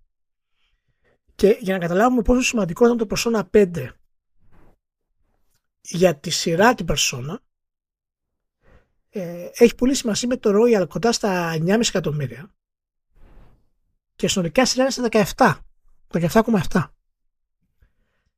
Ναι, δεκα, ε, η, η σειρά ολόκληρη είναι δεκαεπτά κόμμα επτά και εννιά κόμμα πέντε είναι το Persona πέντε. Α, ακριβώς. Χρόνια η σειρά αυτή είναι από τις καλύτερες αρ πι τζις σειρές που υπάρχουν, αλλά ποτέ δεν είχε κάνει το breakthrough. Ποτέ. Ένα εκατομμύριο πωλήσεις, ενάμιση εκατομμύριο πωλήσεις ήταν επιτυχία για τη σειρά. Οπότε καταλαβαίνετε και το κόστος ανάπτυξης ποιο ήταν ανάλογα. Έτσι, το ιαπωνικό μοντέλο δηλαδή πώς λειτουργεί είναι πολύ διαφορετικό. Τώρα οκτώ εννιά εκατομμύρια πωλήσεις για ένα παιχνίδι Persona, το τι σημαίνει αυτό για μια εταιρεία σαν την Atlus είναι, είναι εξωφρενικό. Είναι εξωφρενικά τα χρήματα για αυτή την εταιρεία. Πρώτα απ' όλα μιλάμε για πολλαπλάσιες πωλήσεις από την τεράστια επιτυχία του Sonic Frontiers, που δεν πιστεύω σε, σε βάθος χρόνου να μαζέψει, γιατί προφανώς έχει, είναι πιο πρόσφατη παραγωγή του Sonic Frontiers. Άμα δει το Sonic Frontiers στη ζωή του ολόκληρη εννιά κόμμα πέντε εκατομμύρια πωλήσεις, φτύσαμε. Είναι απίστευτο. Είναι απίστευτο, είναι απίστευτο. Και κλείνοντας και για το Like a Dragon, που είναι το άλλο το μεγάλο κομμάτι, το πρώην Yakuza, ας πούμε, κτλ. Αν και εμένα το theme του δεν μου άρεσε, με άφησε κάπως αδιάφορο, ας πούμε. Τις πρώτες ώρες είναι καλό, αλλά μετά η χαζομάρα είναι πάρα πολύ. Για ποιο πολλά λέμε τώρα. Δηλαδή Like a Dragon, αλλά ποιο Like a Dragon. Ε, το, το πρώτο που κυκλοφόρησε, ας πούμε. Το, αυτό που είχε βγει στο Series X, στο, στο Game Pass. Α, εκεί που κάνανε το, το, το rebrand. Εντάξει, ναι, το, ναι, ήτανε, ναι, ναι, που είναι πιο turn-based. Ναι, ναι, ναι. Το ναι, πρώτο, okay, το, το rebrand. Έχει πολύ έξυπνους μηχανισμούς γενικά μέσα. Ε, απλά δεν, σαν, σαν ύφος και σαν, ας πούμε, έτσι, ε, γενικότερη, ας πούμε, προσέγγιση, ε, δεν με κέρδισε. Τώρα μου ήρθε εμένα το Like a Dragon Guide and the Man Who Erased His Name, οπότε... Ναι, ναι, ναι, που είναι το... Α, α, αυτό βγήκε πρόσφατα, ναι. Ε, να δούμε, είναι εμβόλυμο κεφάλαιο αυτό με τον κύριο. Πάλι το βασικό, ας πούμε, πρωταγωνιστή της, της Yakuza. Αλλά όλη η σειρά του, του Yakuza με το Like a Dragon, ας πούμε, το rebranding κτλ. Έχει κάνει είκοσι ένα κόμμα τρία εκατομμύρια. Και αυτή είναι η σειρά που τρέχει από το PlayStation δύο. Ναι, ναι. Και φυσικά άμα το πιάσεις έτσι είναι, δεν είναι σημαντικό το νούμερο. Αλλά...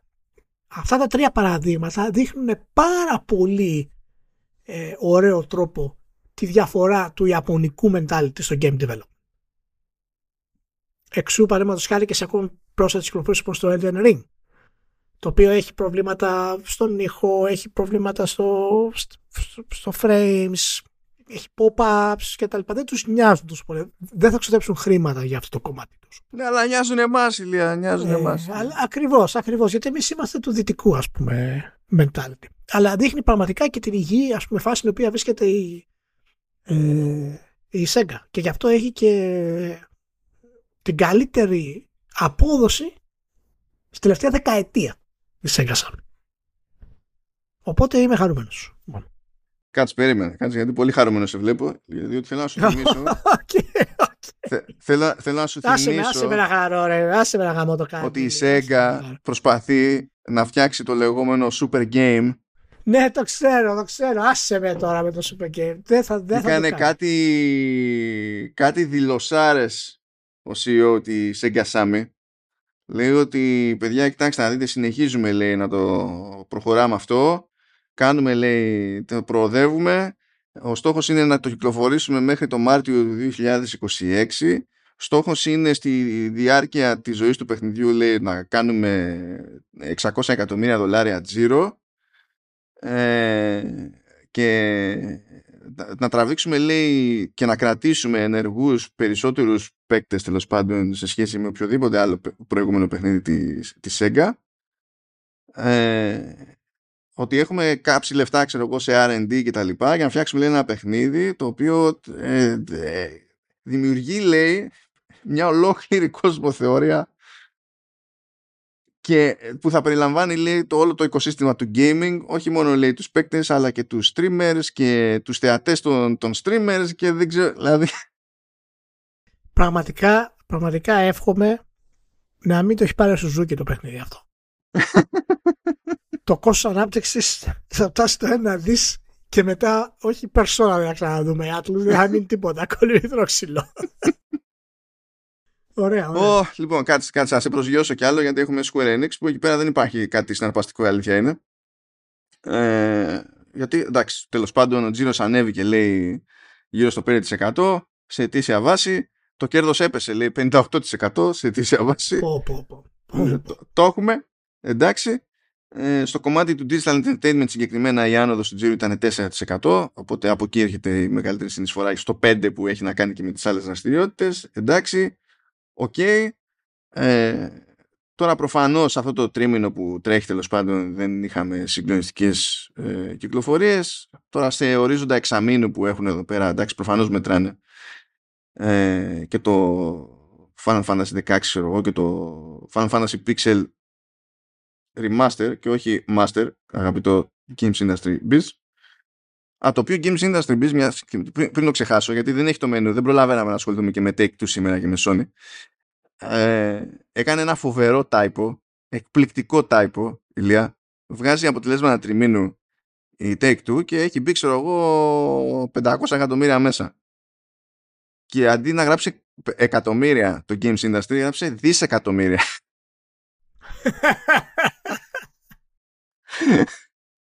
Και λες αυτά ούτε η Ελλαδάρα. Μέσα σε ένα τρίμηνο δεν μπαίνει πεντακόσια δις μέσα ούτε η Ελλαδάρα. Οπότε ναι, μάλλον όχι. Τέλος πάντων, ε, έχουμε πει σύμφωνα με δηλώσεις προηγούμενες ότι το Final Fantasy δεκαέξι δεν πήγε άσχημα, αλλά ως συνήθως δεν έπιασε τους εσωτερικούς στόχους της, της Square Enix. Ε, υπάρχει μια θεωρία ότι και καλά περιοριστικός παράγοντας σε αυτό ήταν λέει η αποκλειστικότητα στο PlayStation πέντε. Δεν ξέρω τι προσπαθούν να μας πούνε ως προς αυτό, από την άποψη ότι ναι μεν το ξέρεις από τη στιγμή που περιορίζεις σε ένα format, αλλά υποτίθεται ότι για να το κάνεις αυτό παίρνεις λεφτά και κάπως εξασφαλίζεσαι, αλλά τέλος πάντων it is what it is. ε, Τώρα τι να πούμε, οριακά στο τέλος του τριμήνου κυκλοφόρησε το Infinity Strash Dragon Quest The Adventure of Die, οπότε δεν είχε τεράστια κυκλοφορία το τελευταίο τρίμηνο. Ε, έπεσε η φάση σε mobile και θέλω να σου πω ότι η Square Enix ε, δηλώνει ότι τρέχει δεκαοκτώ mobile games στο Division, just saying, mm-hmm. για, για να πονάει περισσότερο. Ε, πτώση είχαμε και στο Final Fantasy δεκατέσσερα και το Dragon Quest δέκα, άρα στο σύνολο των, των εμ εμ ο, ε, και από εκεί και πέρα λέει ε, ε, τέλος πάντων υπολογίζει ότι σε ετήσια βάση θα καταφέρει γενικά ε, να ανέβει γύρω στο πέντε τοις εκατό, αλλά αυτό που, που έχει ενδιαφέρον είναι, είναι εδώ. The firm noted that it will be formulating a new medium-term business plan in May twenty twenty-four. Among the topics that it identified is the need to diversify its earning sources and increase productivity. Ελπίζω αυτό το diversify its earning sources να τίνει πιο πολύ προς το δεν είναι δουλειά να είμαστε μόνο με Final Fantasy και Dragon Quest, παρά στο μπορούμε να βγάλουμε αποκλειστικά νέα μπρελόκ. Αλλά δεν μπορώ να ποντάρω στα σοβαρά με τη, με τη Square Enix. Αυτό που μπορώ να πω στα πιο σοβαρά είναι ότι μπορούσε να είχε πάει καλύτερα το Final Fantasy δεκαέξι, διότι είχα κάποιες διαφωνίες μου, αλλά σε σχέση με, με το, το, το ρημάδι το δεκαπέντε ξέρω εγώ και το δεκατρία και τα λοιπά, είχε μια φιλοδοξία βρε αδερφέ. Και τώρα εντάξει, καταλαβαίνετε, όλοι περιμένουν, ε, δηλαδή και η εταιρεία περιμένει, άσχετα με το τι κυκλοφορίες έχει στο μεσοδιάστημα, περιμένει το Final Fantasy επτά Rebirth, που είναι για το Φεβρουάριο του είκοσι τέσσερα. Φαντάζομαι το περιμένεις και εσύ πώς και πώς. Ναι, εγώ περιμένω να το τελειώσει αυτή η σειρά, το ξέρω να τα παίξω όλα μαζί σαν όλα τα, τα κομμάτια του Final Fantasy επτά. Ε, μάλλον δεν είναι καλά νούμερα αυτά. πέντε τοις εκατό σε net sales ας πούμε, επάνω, από χρόνο σε χρόνο. Κέρδη κάτω πενήντα οκτώ τοις εκατό. Και net sales από digital entertainment τέσσερα τοις εκατό πάνω, έχοντας ε, κυκλοφορήσει Final Fantasy δεκαέξι.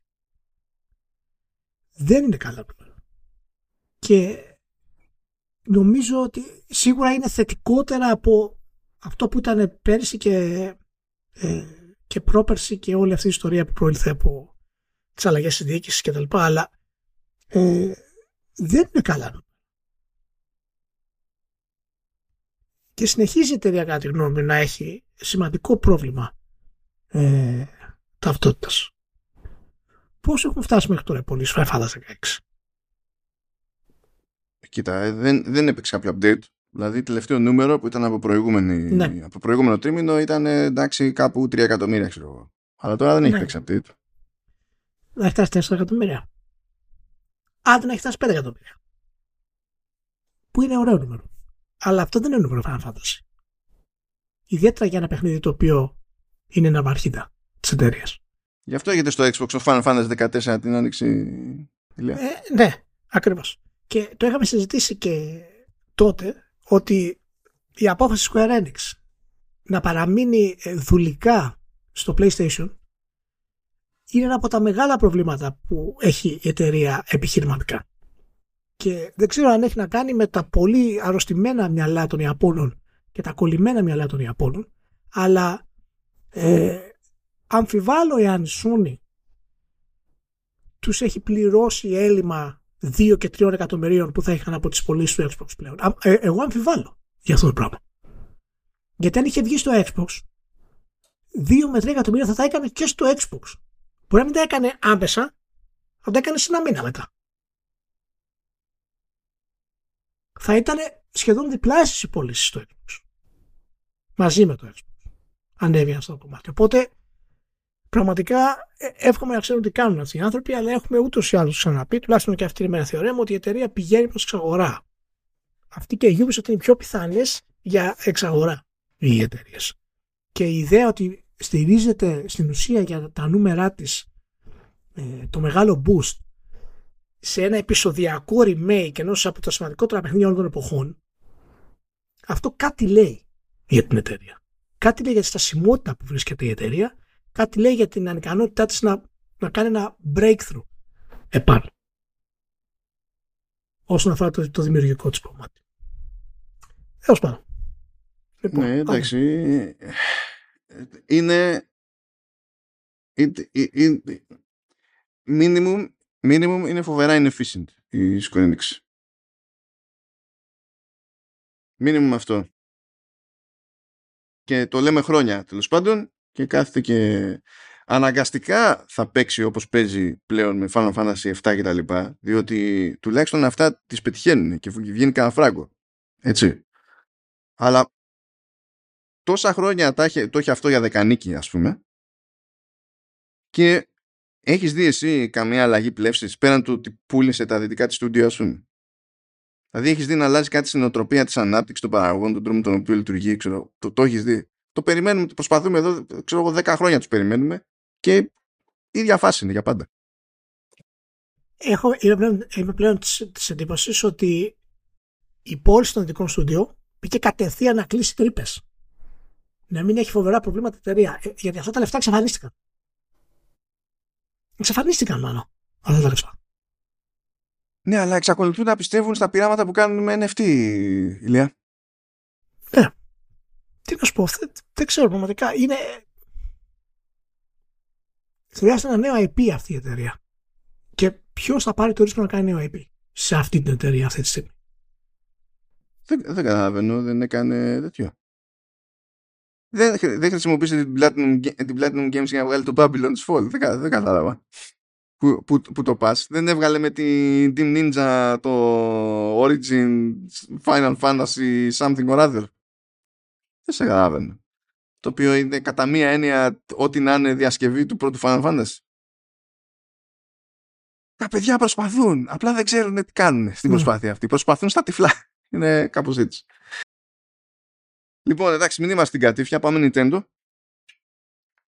Ε, λοιπόν, η Nintendo σε αιτήσια βάση έχει πέσει παντού. Έχει πέσει το software, έχει πέσει το hardware, έχει πέσει ποικιλοτρόπως, τα οποία, τέλος πάντων, οι οποίες εξελίξεις αυτές δεν είναι περίεργες, διότι σε, συνολικά η βιομηχανία κάνει αρκετές φορές, αρκετές μεριές προσαρμογή προς τα κάτω. Έχουμε και το απλό γεγονός ότι το Switch είναι μια πλατφόρμα, τέλος πάντων, στα βαθιά γυρατιά.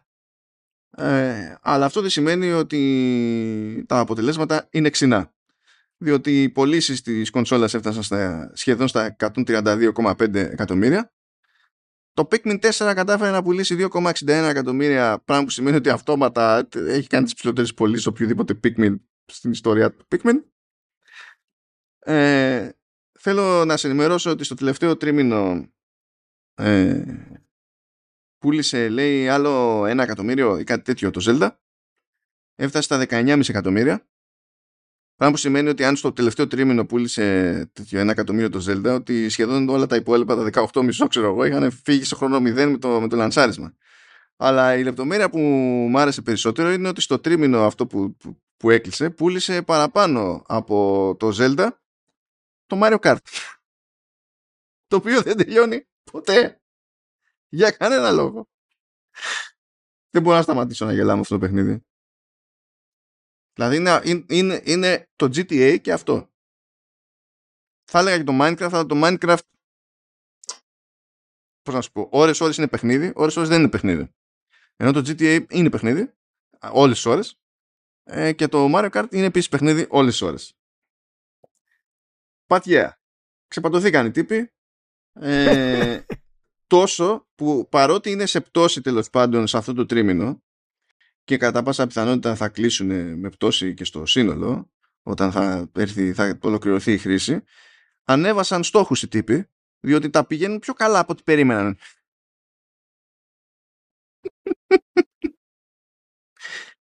Πόσο καλά τα πάνε πλέον. Εντάξει, τι να πω. Τι να πω. Τα πάνε τόσο καλά ώστε να βγάζουν live action Zelda. Επίσης θέλω να σε ενημερώσω ότι στις περίπου δύο εβδομάδες, γιατί δεν είναι full δύο εβδομάδες, είναι μία μισή τέλος πάντων, του Super Mario Bros. Wonder στην αγορά, πούλησε τέσσερα κόμμα τρία εκατομμύρια, πράγμα που σημαίνει ότι κερδάει η Sony, γιατί στο ίδιο διάστημα, μιας και βγήκανε την ίδια μέρα, πούλησε πέντε εκατομμύρια το, το Spider-Man δύο. Άρα το Spider-Man δύο είναι το καλύτερο παιχνίδι. Είναι όντως το πιο δυνατό παιχνίδι όλων των εποχών προς το παραπάνω. Επίσης λέει, το Super Mario Bros. Wonder είναι και καλά, πουλάει με μεγαλύτερη φούρια ε, ως τίτλος Mario, ε, και ξεπερνάει στην ουσία τίτλους Mario που είχαν βγει στην εποχή των, των Wii και ντι ες. Δεν πάει παραπίσω το στατιστικό, διότι τότε ήταν που άρχισε να κρατάει νούμερα τέλος πάντων η, η Nintendo στα σοβαρά, ρε παιδί μου, και μπορούμε να τα βρούμε και τέτοια. Επίσης το Switch είναι μία από τις λίγες πλατφόρμες που έχει καταφέρει να πουλήσει στον κόσμο πάνω από ένα δισεκατομμύριο παιχνίδια. Νομίζω είναι γύρω στο ένα κόμμα ένα δις.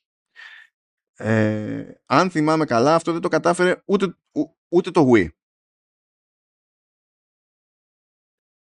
Δεν το είχε καταφέρει ούτε το Wii. Που, το Wii πουλάγε με, με, με τη σκέψη. Και αυτό εδώ. Με τη φαντασία, ξέρω. Έτσι. Το, το Wii δεν είχε καν τόσο βάθος όσο έχει, ναι, το, το Switch. Το Switch έχει τεράστιο βάθος. Και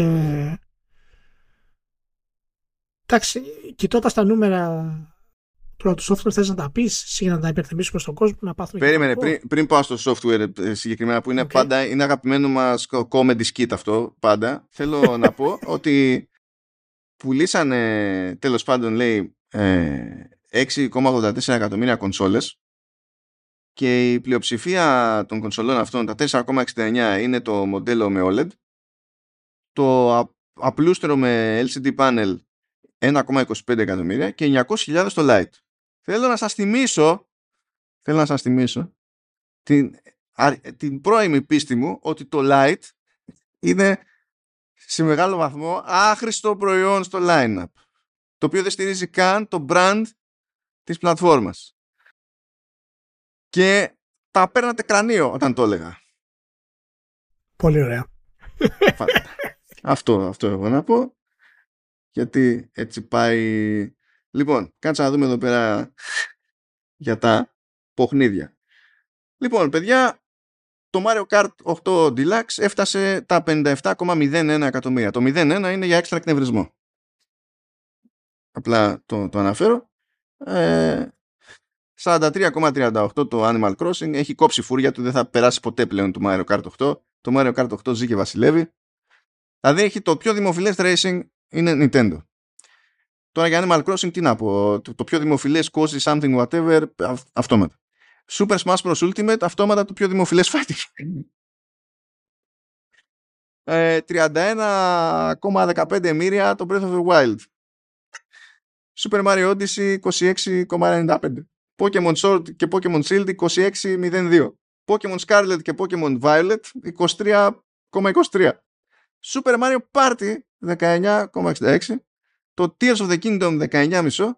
Και το New Super Mario Bros. U Deluxe, συνειδητοποιείτε, είναι από, είναι, είναι από τα New Super Mario που δεν έχουν την καλύτερη φήμη, υποτίθεται, ακόμη και μεταξύ των hardcore Mario fans. Ναι. δεκαέξι κόμμα επτά εκατομμύρια. Το, το, το, το, το remaster του θρι ντι World μαζί με το expansion του Bowser's Fury, δώδεκα κόμμα πενήντα οκτώ. Το Pikmin το είπαμε, δύο κόμμα εξήντα ένα. Το Nintendo Switch Sports, δέκα κόμμα εβδομήντα επτά. δέκα κόμμα εβδομήντα επτά. Casual. Casual. Και το Pikmin φορ, το οποίο είναι φυσικά απόλυτα niche τίτλος, έτσι, έκανε όσα έχει κάνει σχεδόν το Sonic Frontiers. Απλά για να καταλάβετε τι, τις διαφορές. Θα σου πω, μπορείς να ξαναπείς πως έκανε το Mario Kart οκτώ Deluxe. Είναι πενήντα επτά κόμμα μηδέν ένα. Είναι... Αυτό, αυτό, θέλω να το ακούω αυτό, γιατί... πενήντα επτά κόμμα μηδέν. Το να είναι σαράντα, σαράντα τρία είναι πολύ εντυπωσιακό. Αλλά το πενήντα επτά σκάει αλλιώς, ρε παιδί μου. Σκάει διαφορετικά. πενήντα επτά εκατομμύρια. Ε, ένας τίτλος ο οποίος δεν είναι καθευτότο. Λοιπόν, τέλος πάντων. Okay. Δηλαδή με αυτά τα νούμερα, και μιλάμε για παιχνίδι που στην ουσία είναι δέκα χρονών. Έτσι. Δηλαδή μιλάμε για παραγωγή Wii U που από εκεί και πέρα, εντάξει, έχει μπει περιεχόμενο, έχει πειραχτεί κτλ. Αλλά δεν είναι ένα Mario Kart που για το Switch ξεκίνησε από το μηδέν. Πάμε παιδιά σήμερα, φτιάχνουμε καινούριο Mario Kart. Ε, μα γι' αυτό εξηγεί κιόλας ότι τα, τα καθαρά κέρδη της Nintendo είναι διπλάσια από τη Sony. Ναι, ναι. Ενώ έχει, το, έχει λιγότερο από το μισό τζίρο τη Sony η Nintendo. Έχει... Έχει διπλάσια καθαρά κέρδη. ναι, ναι, ναι. Είναι, είναι τρομερό. Και γι' αυτό τα cash reserves που έχει η Nintendo, ας πούμε, είναι ενενήντα εκατό δις. Κάθονται στην άκρη αυτή τη στιγμή. Ε, για να τα ρίξει όπου θέλει, έτσι. Είναι τρο, τρομερά πράγματα. Τρομερά πράγματα. Και αν στο μισό αναλθεύουν οι φήμες για το νέο Switch, με, εντάξει, προφανώς θα έχει βελτιωμένο επεξεργαστή και γραφικά κτλ. Αλλά εάν είναι όντως καλού επίπεδου, Ε, σύμφωνα με την Nvidia, ε, και μας φέρουν με ένα νέο Mario, ένα νέο Metroid, και εγώ λέω και Star Fox, γιατί έτσι το λέω, στα, στα λανσαρίσματα, καταλαβαίνεις τι έχει να γίνει. Πραγματικά καταλαβαίνεις τι έχει να γίνει. Άντε να δούμε, άντε να δούμε. Λοιπόν, τι έχουμε, έχουμε κάτι άλλο ακόμα. Ναι, έχουμε την BlizzCon, την άφησα στο τέλος επίτηδες. Ωραία. ε... Θέλω να σου πω, δηλαδή πριν ασχοληθούμε καν με το τι έγινε στην BlizzCon, θέλω να σου πω πρώτον ότι κάθεσα σοβαρά και είδα όλο το opening ceremony που κράταγε μία ώρα και πενήντα ένα λεπτά. Ωραία. Στο λέω για να νιώσεις τον πόνο, διότι είμαι σίγουρος ότι δεν το έκανες το ίδιο λάθος. Ε, ό, όταν το έλεγα αυτό στο Σταύρο, ο οποίος Σταύρος, έτσι, έχει σκάλμα με Blizzard, παρακολουθεί χρόνια, ξέρω εγώ, έχει βλάβει με, με Blizzard. Αυτό δεν σημαίνει ότι αγαπάει Blizzard όλη τα τελευταία χρόνια. Αλλά δεν μπορεί, ρε παιδί μου, έχει μια σχέση ζωής με Blizzard, είναι κάπως έτσι.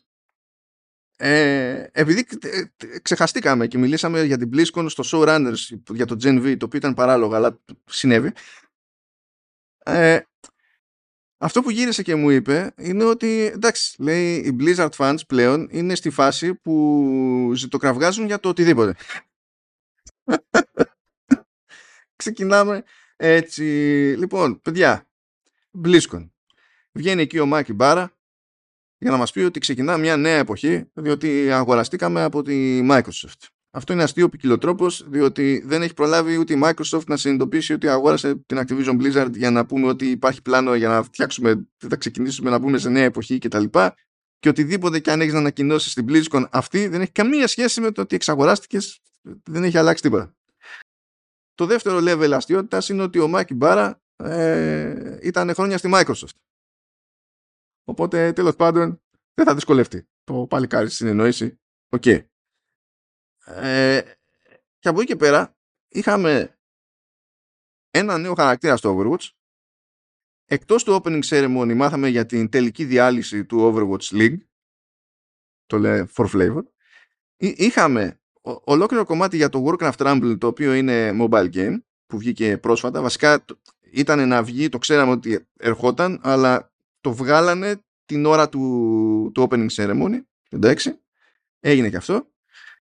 Για να έχουν να πούνε κάτι λίγο πιο ζουμένιο, ανακοίνωσαν το πρώτο expansion του Diablo τέσσερα, το οποίο βέβαια πάει για τέλος του δύο χιλιάδες είκοσι τέσσερα, μην φανταστείτε. Δηλαδή πρώτα θα γίνει και άλλη BlizzCon και μετά θα έρθει το, το expansion αυτό. Οκ. Okay. Κάτι... Τώρα είμαι σε φάση που πλέον δεν αντέχω να πάρω σοβαρά το Hearthstone, αλλά άμα τους βγαίνει η μπίζνα, οκ, okay, τους βγαίνει η μπίζνα. Α, α, αλλά αυτά ήταν τα ουσιώδη και δόθηκε χρόνος σε θέματα quality of life εδώ και εκεί, που όταν δίνεις χρόνο σε τέτοια παρουσίαση, σε τέτοια πράγματα, καταλαβαίνετε ότι δεν υπάρχει πολύ υλικό έτσι, πιο μεστό. Και από ένα σημείο και έπειτα νομίζω φάγανε, πόσο φάγανε, φάγανε τρία τέταρτα στο World of Warcraft. Για να μιλάνε για το Classic, για το ότι έρχεται στο Classic το Cataclysm, να μιλάνε και εκεί πέρα για θέματα quality of life, να λένε ότι θα βάλουν seasons στο, στο Classic, θα αρχίσουν να κάνουν κάποια πράγματα τέλος πάντων τα οποία υποτίθεται ότι δεν ήταν προβλεπέ για τα δεδομένα του Classic. Εντάξει, μπράβο. Και ύστερα ήρθε ο Mike Mention, που τον, είναι όλοι ερωτευμένοι επειδή είναι από καλύτερη εποχή της Blizzard, τέλος πάντων, είχε φύγει και ξανάρθει. Ε, για να μας πει ότι θα ξεκινήσει το World Soul Saga, που θα είναι σειρά από τρία expansions για το World of Warcraft, και ότι θα κάνουμε παπάδες με το story και έτσι θα κάνουμε set-up play για τα επόμενα είκοσι χρόνια και θα ανακοινώνουμε και τους τρεις τίτλους των expansion. Δεν έχουμε όμως τίποτα να σας δείξουμε, έχουμε να σας δείξουμε μόνο κάτι logo. Μιλούσε μόνος του και έκανε στην ουσία πρακτική σε τέτοιο, σε πρακτική πωλήσεων το άτομο. Είχε, είχε υφάκι cool, δεν μπορώ να πω, για, για πώληση κάνει, το έχει. Ε, και είδαμε ένα εκπληκτικό σι τζι άι trailer. Από άποψη Fidelity και Production, εκπληκτικό σι τζι άι trailer. Σε αυτό το έχει η Blizzard και τα... είναι εσωτερικές παραγωγές, ναι, αυτός. Ναι. Και όλα τα χρόνια με συγκλονίζει λίγο αυτό. Ναι. Και το, καλύ... το, το μόνο πράγμα που είδαμε από εκεί και πέρα, από το πρώτο expansion, το The War Within, του World Soul Saga, ήταν ένα, ένα μονταζάκι με... με νέα zones που θα σκάσουν στο παιχνίδι. Δηλαδή, αν... Α... δεν ξέρω γιατί έγινε αυτή η BlizzCon. Αν τα βάλουμε κάτω.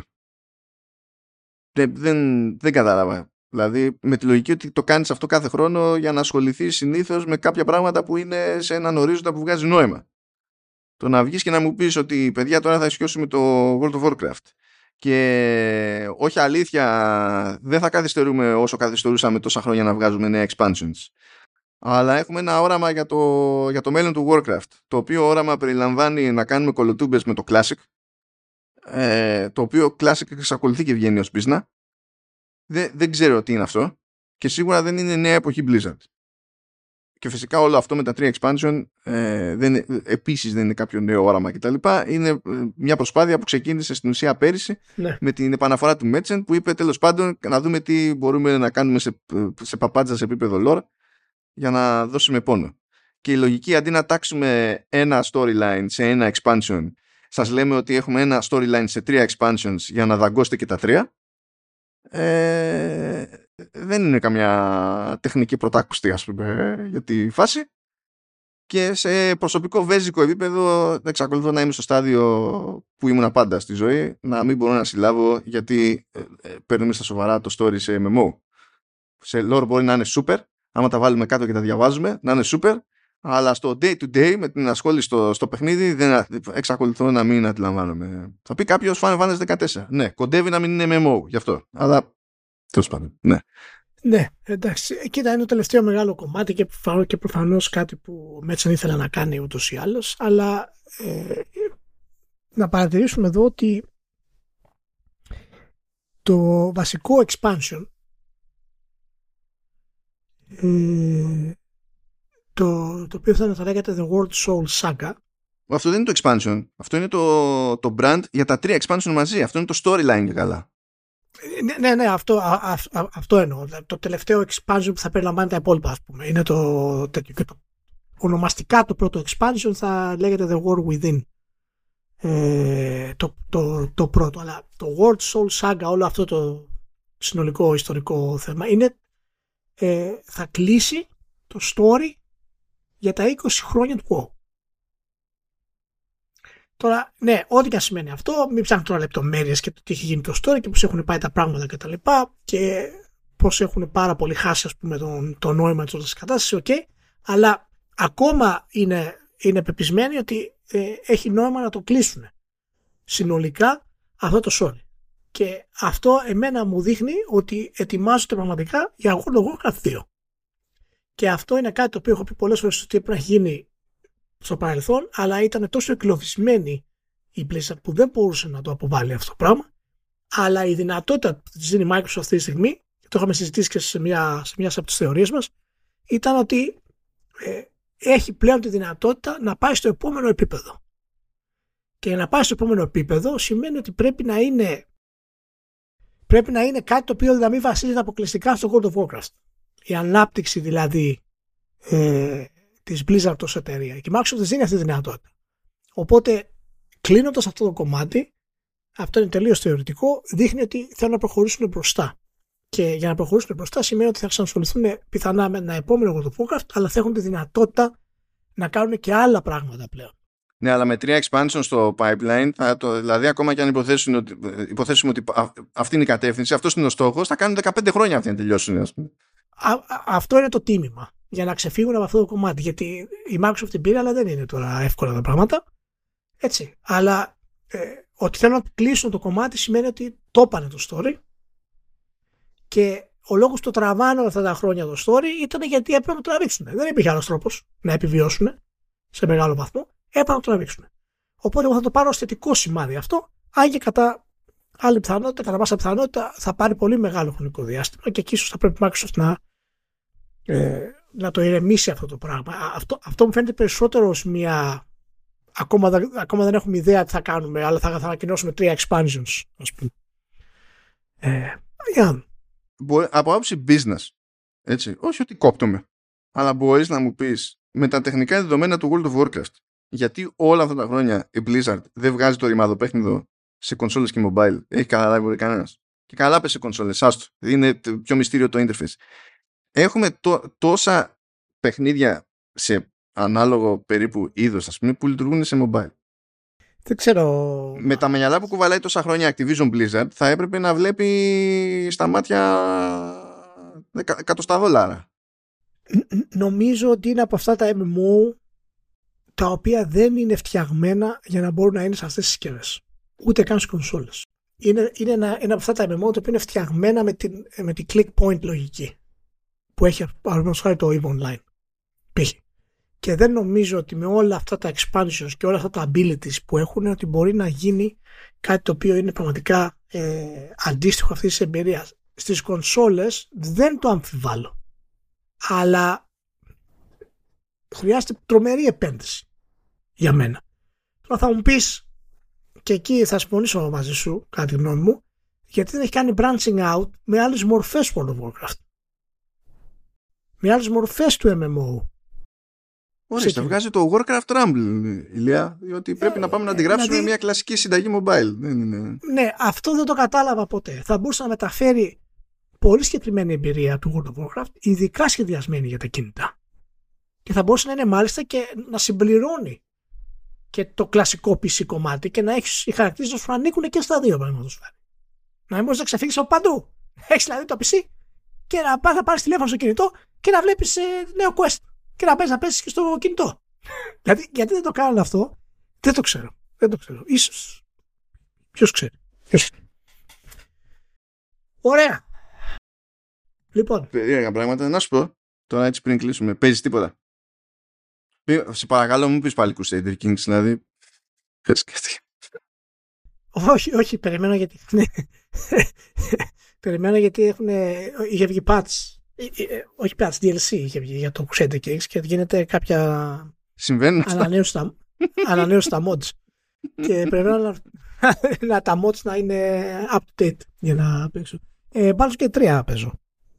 Α. Το ξανάρχισα το Baldur's Gate τρία από ε. τότε που το είχαμε αναφέρει στο podcast και τώρα είμαι ε, φτάνω δηλαδή οριακά στο, στο τελικό του στάδιο. Ε, είμαι κοντά στις εξήντα.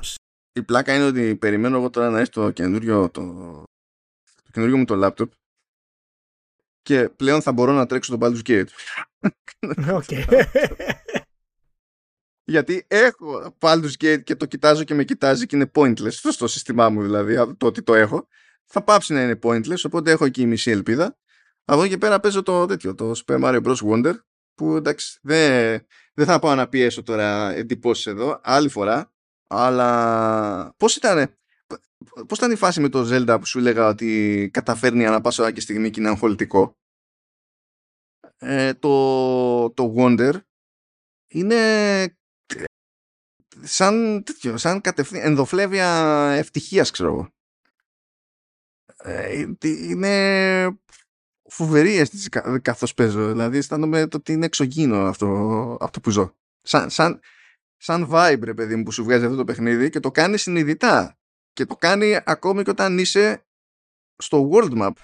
Όχι ένα ο, ωραίο επίπεδο, ωραίο level design, ξέρω εγώ, και έκανα ολοκλικ και χαρήκαμε. Είναι εσκεμμένο. Και αυτό είναι που με τρομάζει περισσότερο σε αυτό το, το παιχνίδι, με την καλή την έννοια. Αλλά τέλος πάντων, δεν είναι της παρούσης. Θα το ναι. πιάσουμε άλλη φορά. But yeah. Ναι, ωραία. Λοιπόν, να είστε όλοι super, να είστε όλοι πολύ καλά. Πράστε super, Σαββατοκυριακό.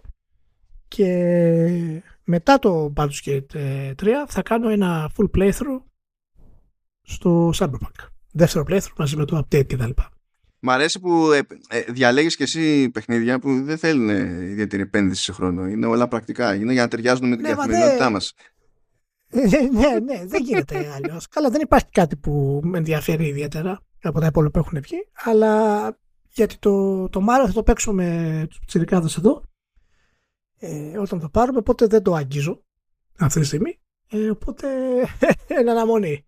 Καθάνε και αλλιώς, γιατί παίζει μέχρι και τετραπλό local αυτό, ε. Ναι. Οπότε θα είναι άλλη φάση εκεί πέρα. Καλά, καλά. Φιλιά πολλά, στον καλά. Γεια χαρά.